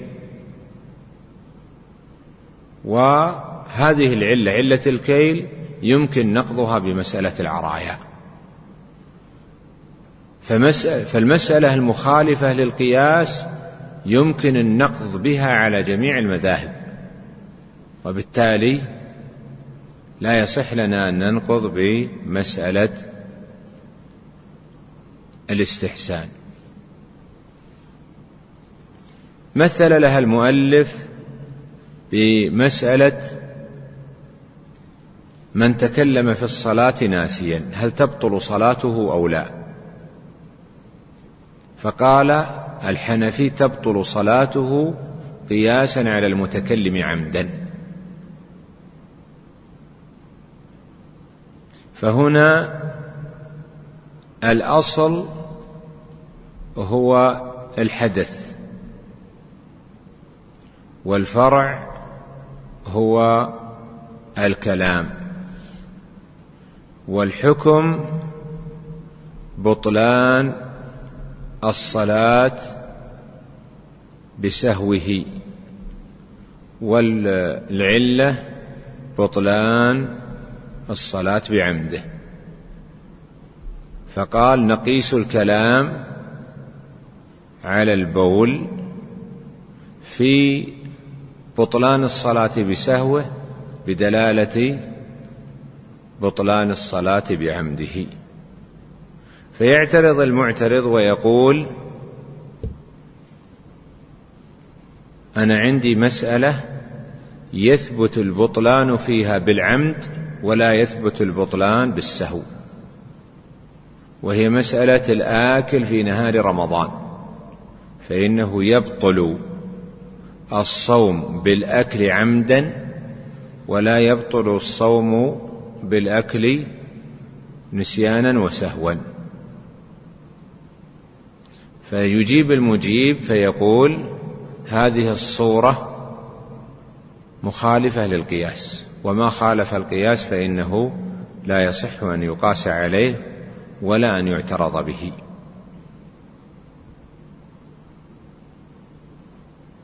قال المؤلف هذا الجواب لا يصح عندي لأنه تأكيد للنقض. لأن معنى هذا الجواب أن النص في صورة النقض دل دل على أن الوصف منتقض. فيكون هذا آكد للنقض لأنه قد دل على الانتقاض دليل شرعي. الجواب الأخير من أجوبة النقض أن يقول لا مانع من تخصيص العلة وبالتالي لا يكون سؤال النقض سؤالا صحيحا. يعني كما يجوز تخصيص العموم يمكن أن نخصص العلة. وبالتالي يقول صورة النقض مخصوصة من العلة بالدليل الوارد عليها. قال المؤلف وهذا الجواب ليس بصحيح لأن المتناظرين دخل على دخل في المناظرة على التزام الاحتراز من النقض. فإذا توجه النقض إلى قياس القائص بطل قياسه لأن كل من المتناظرين دخل على مراعاة عدم نقض قياسه. نعم. قال رحمه الله والاعتراض الثامن الكسر وهو وجود معنى العلة ولا حكم والجواب عنه أن يبين أن ما اورده ليس في معنى العلة وذلك مثل أن يقول الشافعي في بيع ما لم يره المشتري إنه مبيع مجهول الصفة عند عند العاقد حال العقد فلم يصح بيعه كما لو قال بعتك ثوبا فيقول المخالف هذا ينكسر به إذا تزوج امرأة لم يرها فإنها مجهولة عند العاقد حال العقد ثم يصح.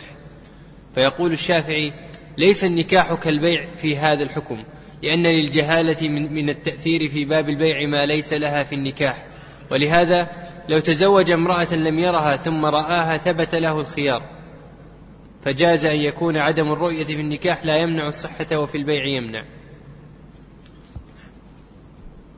الاعتراض الثامن الكسر وهو أن يقول المعترض إن الحكمة التي التي من أجلها ثبت الحكم وجدت في صورة أخرى ولم يوجد الحكم معها.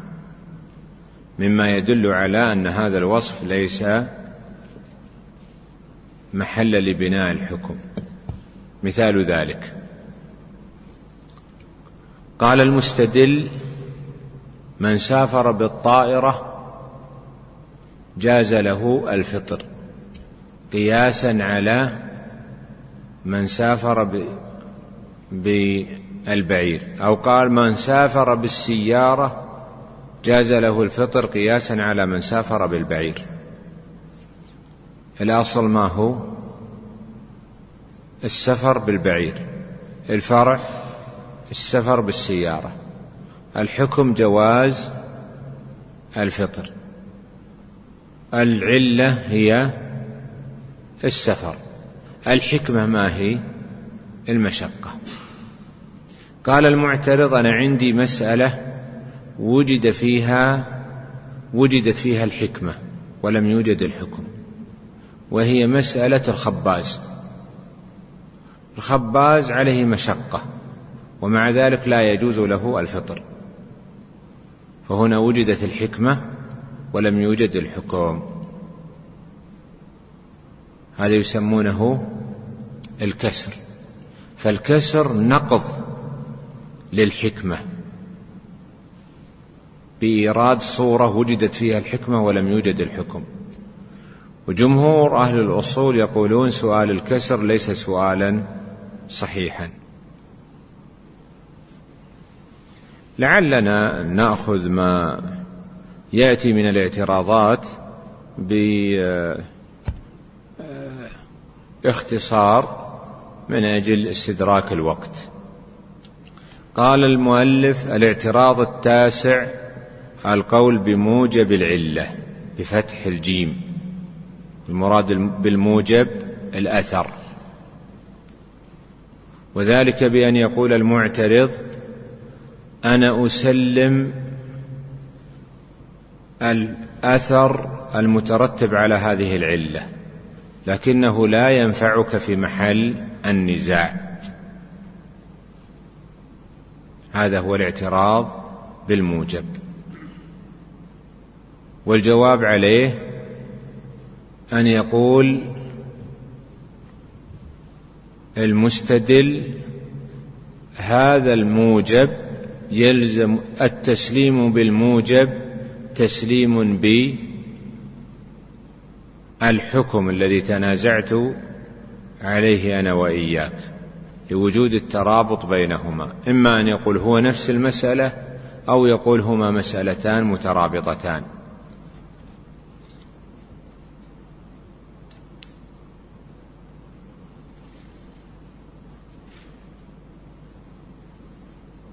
وقد يجيب عن هذا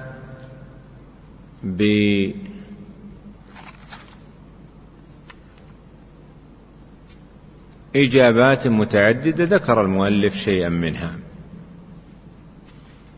الاعتراض العاشر أن يقول المعترض الاعتراض العاشر ألا توجب العلة أحكامها. فيقول المعترض بأن العلة أو الوصف الذي ذكرت أنه علة الوصف الذي ذكرت أنه علة يا أيها المستدل يترتب عليه حكمان.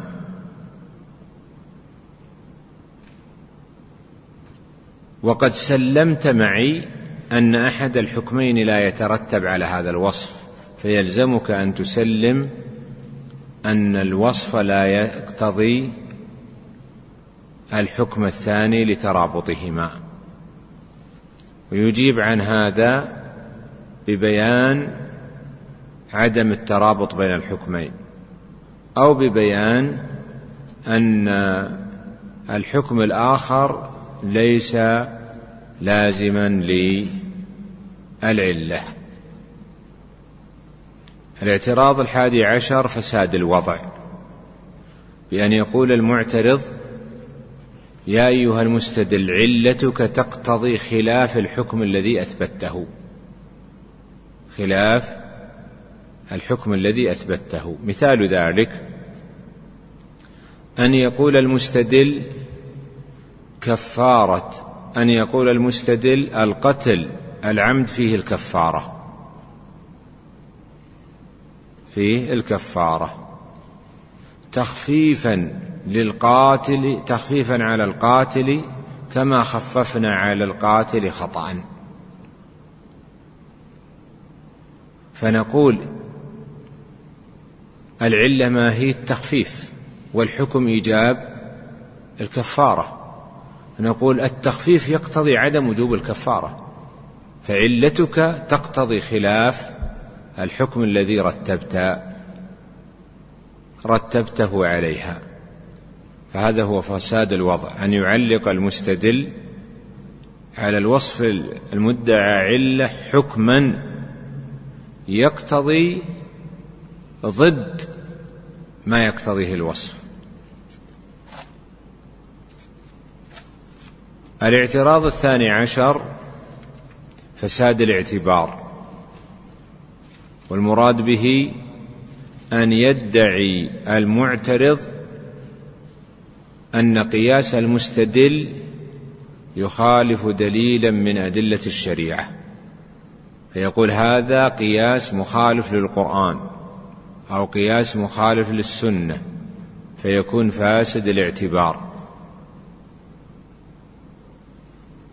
والجواب عن فساد الاعتبار إما ببيان عدم المعارضة بين الدليلين الدليل القياسي والنصي وإما بأن يبين أن القياس في هذا الموطن يجب تقديمه على النص لكونه خاصا أو نحو ذلك.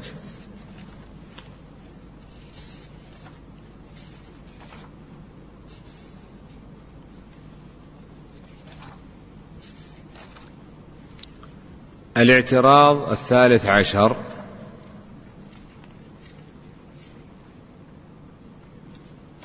الاعتراض على أن يعترض أن يعترض العلة على أصلها. فيأتي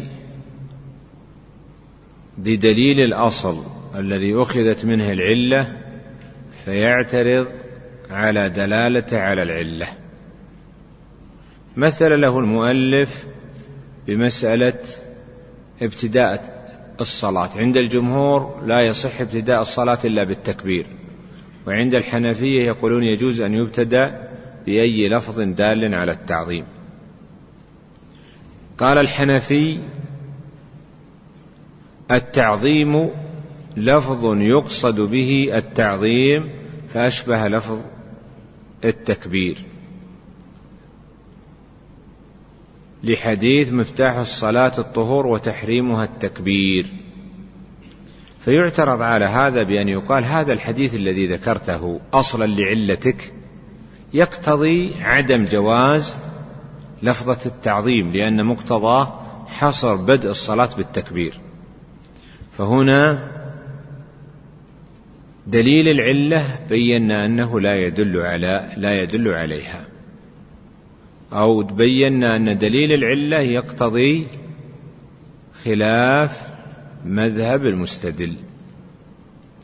الاعتراض الرابع عشر القلب. والمراد به أن يسلم المعترض أصل الأصل الذي بنى عليه المستدل والفرع والعلة. لكنه يقول إن العلة تقتضي بطلان مذهبك يا أيها المستدل. فالمستدل جاء بالقياس من أجل إثبات قوله. فقام المعترض فقلب الدليل فقال قياسك هذا يقتضي بطلان مذهبك لا صحته. وقد يبطل مذهب الخصم لكنه لا يصحح مذهب نفسه. وقد يقوم المعترض في القلب بإبطال مذهب الخصم وفي نفس الوقت يقوم بتصحيح مذهب نفسه.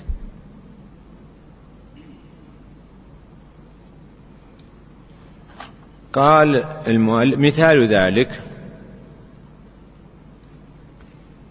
في مسألة الاعتكاف. هل يشترط له صوم أو لا يشترط له صوم؟ من قال بأنه اشترط له الصوم قال أقيسه على الوقوف في عرفة. فإن الوقوف في عرفة لبث محض فلا يكون بمجرده قربة.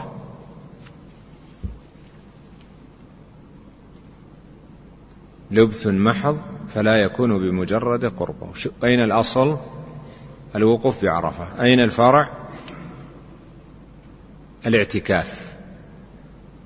العلة لبث محض الحكم فلا يكون بمجرده قربة. إذ في الوقوف بعرفة لا بد من النية. إذ في الوقوف في عرفة لا بد من النية. وهكذا في الاعتكاف لا بد من الصيام. فيقوم المعترض فيعترض بالقلب ويقول الاعتكاف لبث محض فلا يشترط له الصوم كالوقوف في عرفة. جاب أصل المستدل وجاب فرع المستدل وجاب العلة والحكم اختلف. فدل على بطلان مذهب المستدل بواسطة قياسه. والجواب عنه بمنع اقتضاء القياس للحكم الذي ذكره المعترض. أو بالتسليم أنه يقتضي ذلك الحكم لكن حكم لكن حكم المستدل أرجح من حكم المعترض. الاعتراض الخامس عشر المعارضة. ما معنى المعارضة؟ المعارضة أن يستدل المستدل بقياس فيقوم المعترض بإيراد قياس آخر أو بإيراد علة أخرى. والمعارضة يدخل فيها فساد الاعتبار الذي ذكرناه قبل قليل لأنه عارض القياس بدليل من الكتاب والسنة. هذا يسمى يصبح القياس فاسد الاعتبار. ويدخل فيها المعارضة في الأصل والمعارضة في الفرع. مثال ذلك قال النبيذ حرام قياسا على الخمر لأنه مسكر. فاعترض المعترض وقال السبب في تحريم الخمر هو كونه عصير عنب. فأورد المعترض هنا علة أخرى غير علة المستدل. المستدل قال العلة الإسكار. فالمعترض قال لا العلة أنه عصير عنب. والنبيذ ليس بعصير عنب فلا يصح إلحاقه به. الجواب عن هذا بأن يقوم المعترض بأن يقوم المستدل بإبطال علة المعترض لتبقى له علة علتك يا أيها المستدل. هذا يسمى معارضة في الأصل. النوع الثاني المعارضة في الفرع. بأن يقول أنا أسلم بحكم الأصل. وأسلم بوجود بكون الوصف علة اللي هو الإسكار وبكون آه، الفرع قد وجدت فيه العلة لكن الفرع وجدت فيه علة أقوى فاقتضت عد... فاقتضت إلحاقه بأصل آخر. هذا يسمى المعارضة في الفرع وهو الذي يسمونه قياس مع الفارق. القياس مع الفارق يقول الفرع فيه معنى يفارق به الأصل يقتضي إلحاقه بأصل آخر.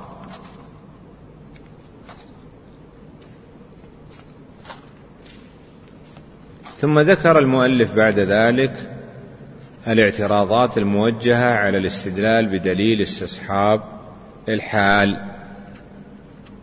وبين أن الاستصحاب على نوعين استصحاب براءة الذمة واستصحاب حال الإجماع. وتقدم الكلام معنا أن الاستصحاب سبعة أنواع في أول درس. قال استصحاب براءة الذمة يمكن الاعتراض عليه بأوجه. الوجه الأول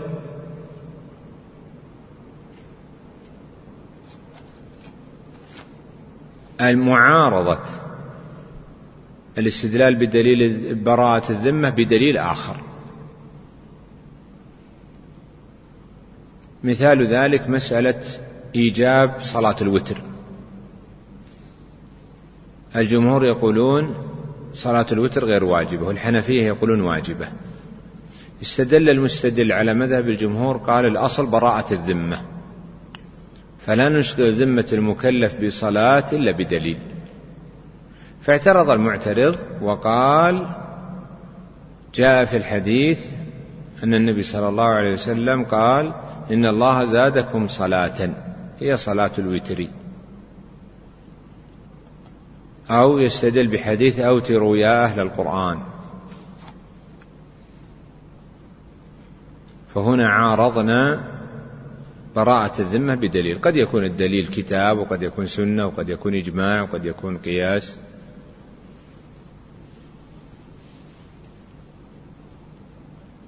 والجواب الآخر بأن بأن يدعي المعترض أن هذه المسألة الأصل اشتغال الذمة بها. هذا هو الأصل. على كلام المعترض فيقول لا يصح لك أن تنقل الكلام عن اشتغال الذمة بهذا الواجب إلا بدليل. والنوع الثاني استصحاب حال الإجماع وقد ذكر المؤلف أن هذا ليس بحجة وذكرنا أن الصواب أنه حجة. ثم ذكر المؤلف بعد ذلك الترجيح بين الأدلة النصية أو النقلية الترجيح بين الأدلة النقلية. وسبب ذكر الترجيح لأن من الاعتراضات الواردة على الأدلة اعتراض المعارضة بأن تورد دليل وأورد أنا دليل آخر. فعند اعتراض المعارضة أيهما يقدم؟ دليل المستدل أو دليل المعترض؟ نقول بحسب قوة الدليل بحسب الترجيحات في الإسناد والمتن والمعنى. فبالتالي ناسب أن نذكر أسباب الترجيح لنعرف الدليل الأقوى من غيره. وذكر من أسباب الترجيح ترجيح أسباب متعلقة بالإسناد وذكر فيها اثني عشر سببا وهناك أسباب للترجيح بين المتنين المتعارضين بحسب المتن بحسب المتن. و الأول وهو موافقة دليل خارجي والثاني وهو عمل الأئمة به. هذان السببان ليس من المتن وإنما هي بأمر خارجي. كان ينبغي أن يضعها في الترجيح الأمور الخارجة عن الدليلين. وأما كون أحدهما نطقا والآخر مفهوما أو دلالة فهذا طريق من الترجيح بواسطة المتن. وأما السابع فهذا ليس من الترجيح بحسب المتن وإنما من الترجيح بحسب أمر خارجي لأن تفسير الراوي خارج متن الحديث.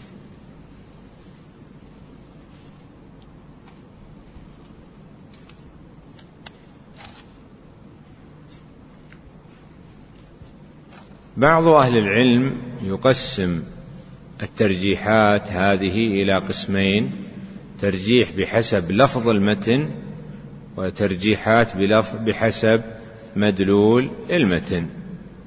ثم ذكر المؤلف ما يتعلق بالترجيح بين المعاني. الأول أن يكون أصل أحد القياسين منصوصا عليه والثاني القياس الثاني يكون أصله ليس منصوصا عليه. والصواب أن ما ثبت بالقياس لا يجوز أن يقاس عليه. وبالتالي فهذا الوجه من أوجه الترجيح فيه نظر. ثم ذكر قال الثالث أن يكون لأحد القياسين أصول كثيرة. والقياس الثاني ليس له إلا أصل واحد فيرجح القياس الذي أصوله كثيرة.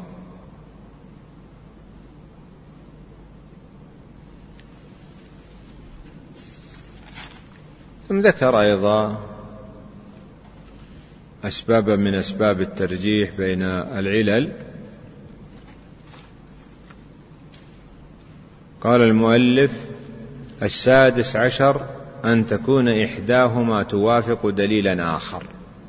يعني تكون العلة في أحد القياسين موافقة لدليل آخر سواء كان من أصل في الكتاب والسنة والإجماع أو معقول الأصل كالقياس ومفهوم الموافقة فهي أولى. يعني أن الموافقة لأصل أولى من المستنبطة والمفهومة من الأصل. قال والله أعلم بالصواب تمت المعونة بحمد الله وقد وقع الفراغ من تجهيزه في جماد الآخرة سنة خمس وثمانين وأربعمائة.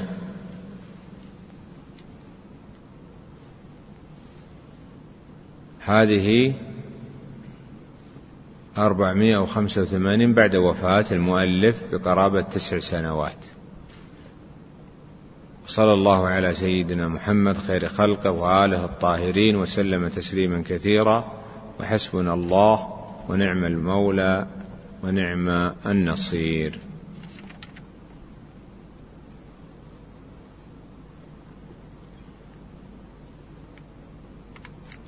هذا السائل يسأل عن التداخل في النية.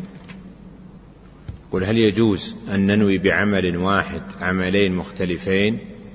فنقول إذا كان أحد العملين ليس مقصودا لذاته جاز. مثال ذلك صلى تحية المسجد وسنة الفجر. فهذه هنا نيتان أحد العملين وهو تحية المسجد ليس مقصودا لذاته لأن المراد ألا يجلس حتى يصلي. طيب يوم عرفة هو يوم الخميس. هل يمكن أنوي الأمرين معا؟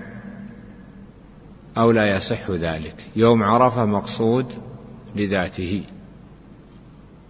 يوم الخميس يقصد صيامه لذاته أو ليس لذاته. الأظهر أنه ليس مقصودا لذاته. لو صام عندك في ست شوال نوى أنها ست شوال وأنه يوم اثنين وخميس في ثلاثة أسابيع حاز الأجرين فهكذا لا مانع من الأمرين. أسأل الله جل وعلا أن يوفقنا وإياكم لخيري الدنيا والآخرة وأن يجعلنا وإياكم الهداة المهتدين. هذا والله أعلم. وصلى الله على نبينا محمد وعلى آله وصحبه أجمعين.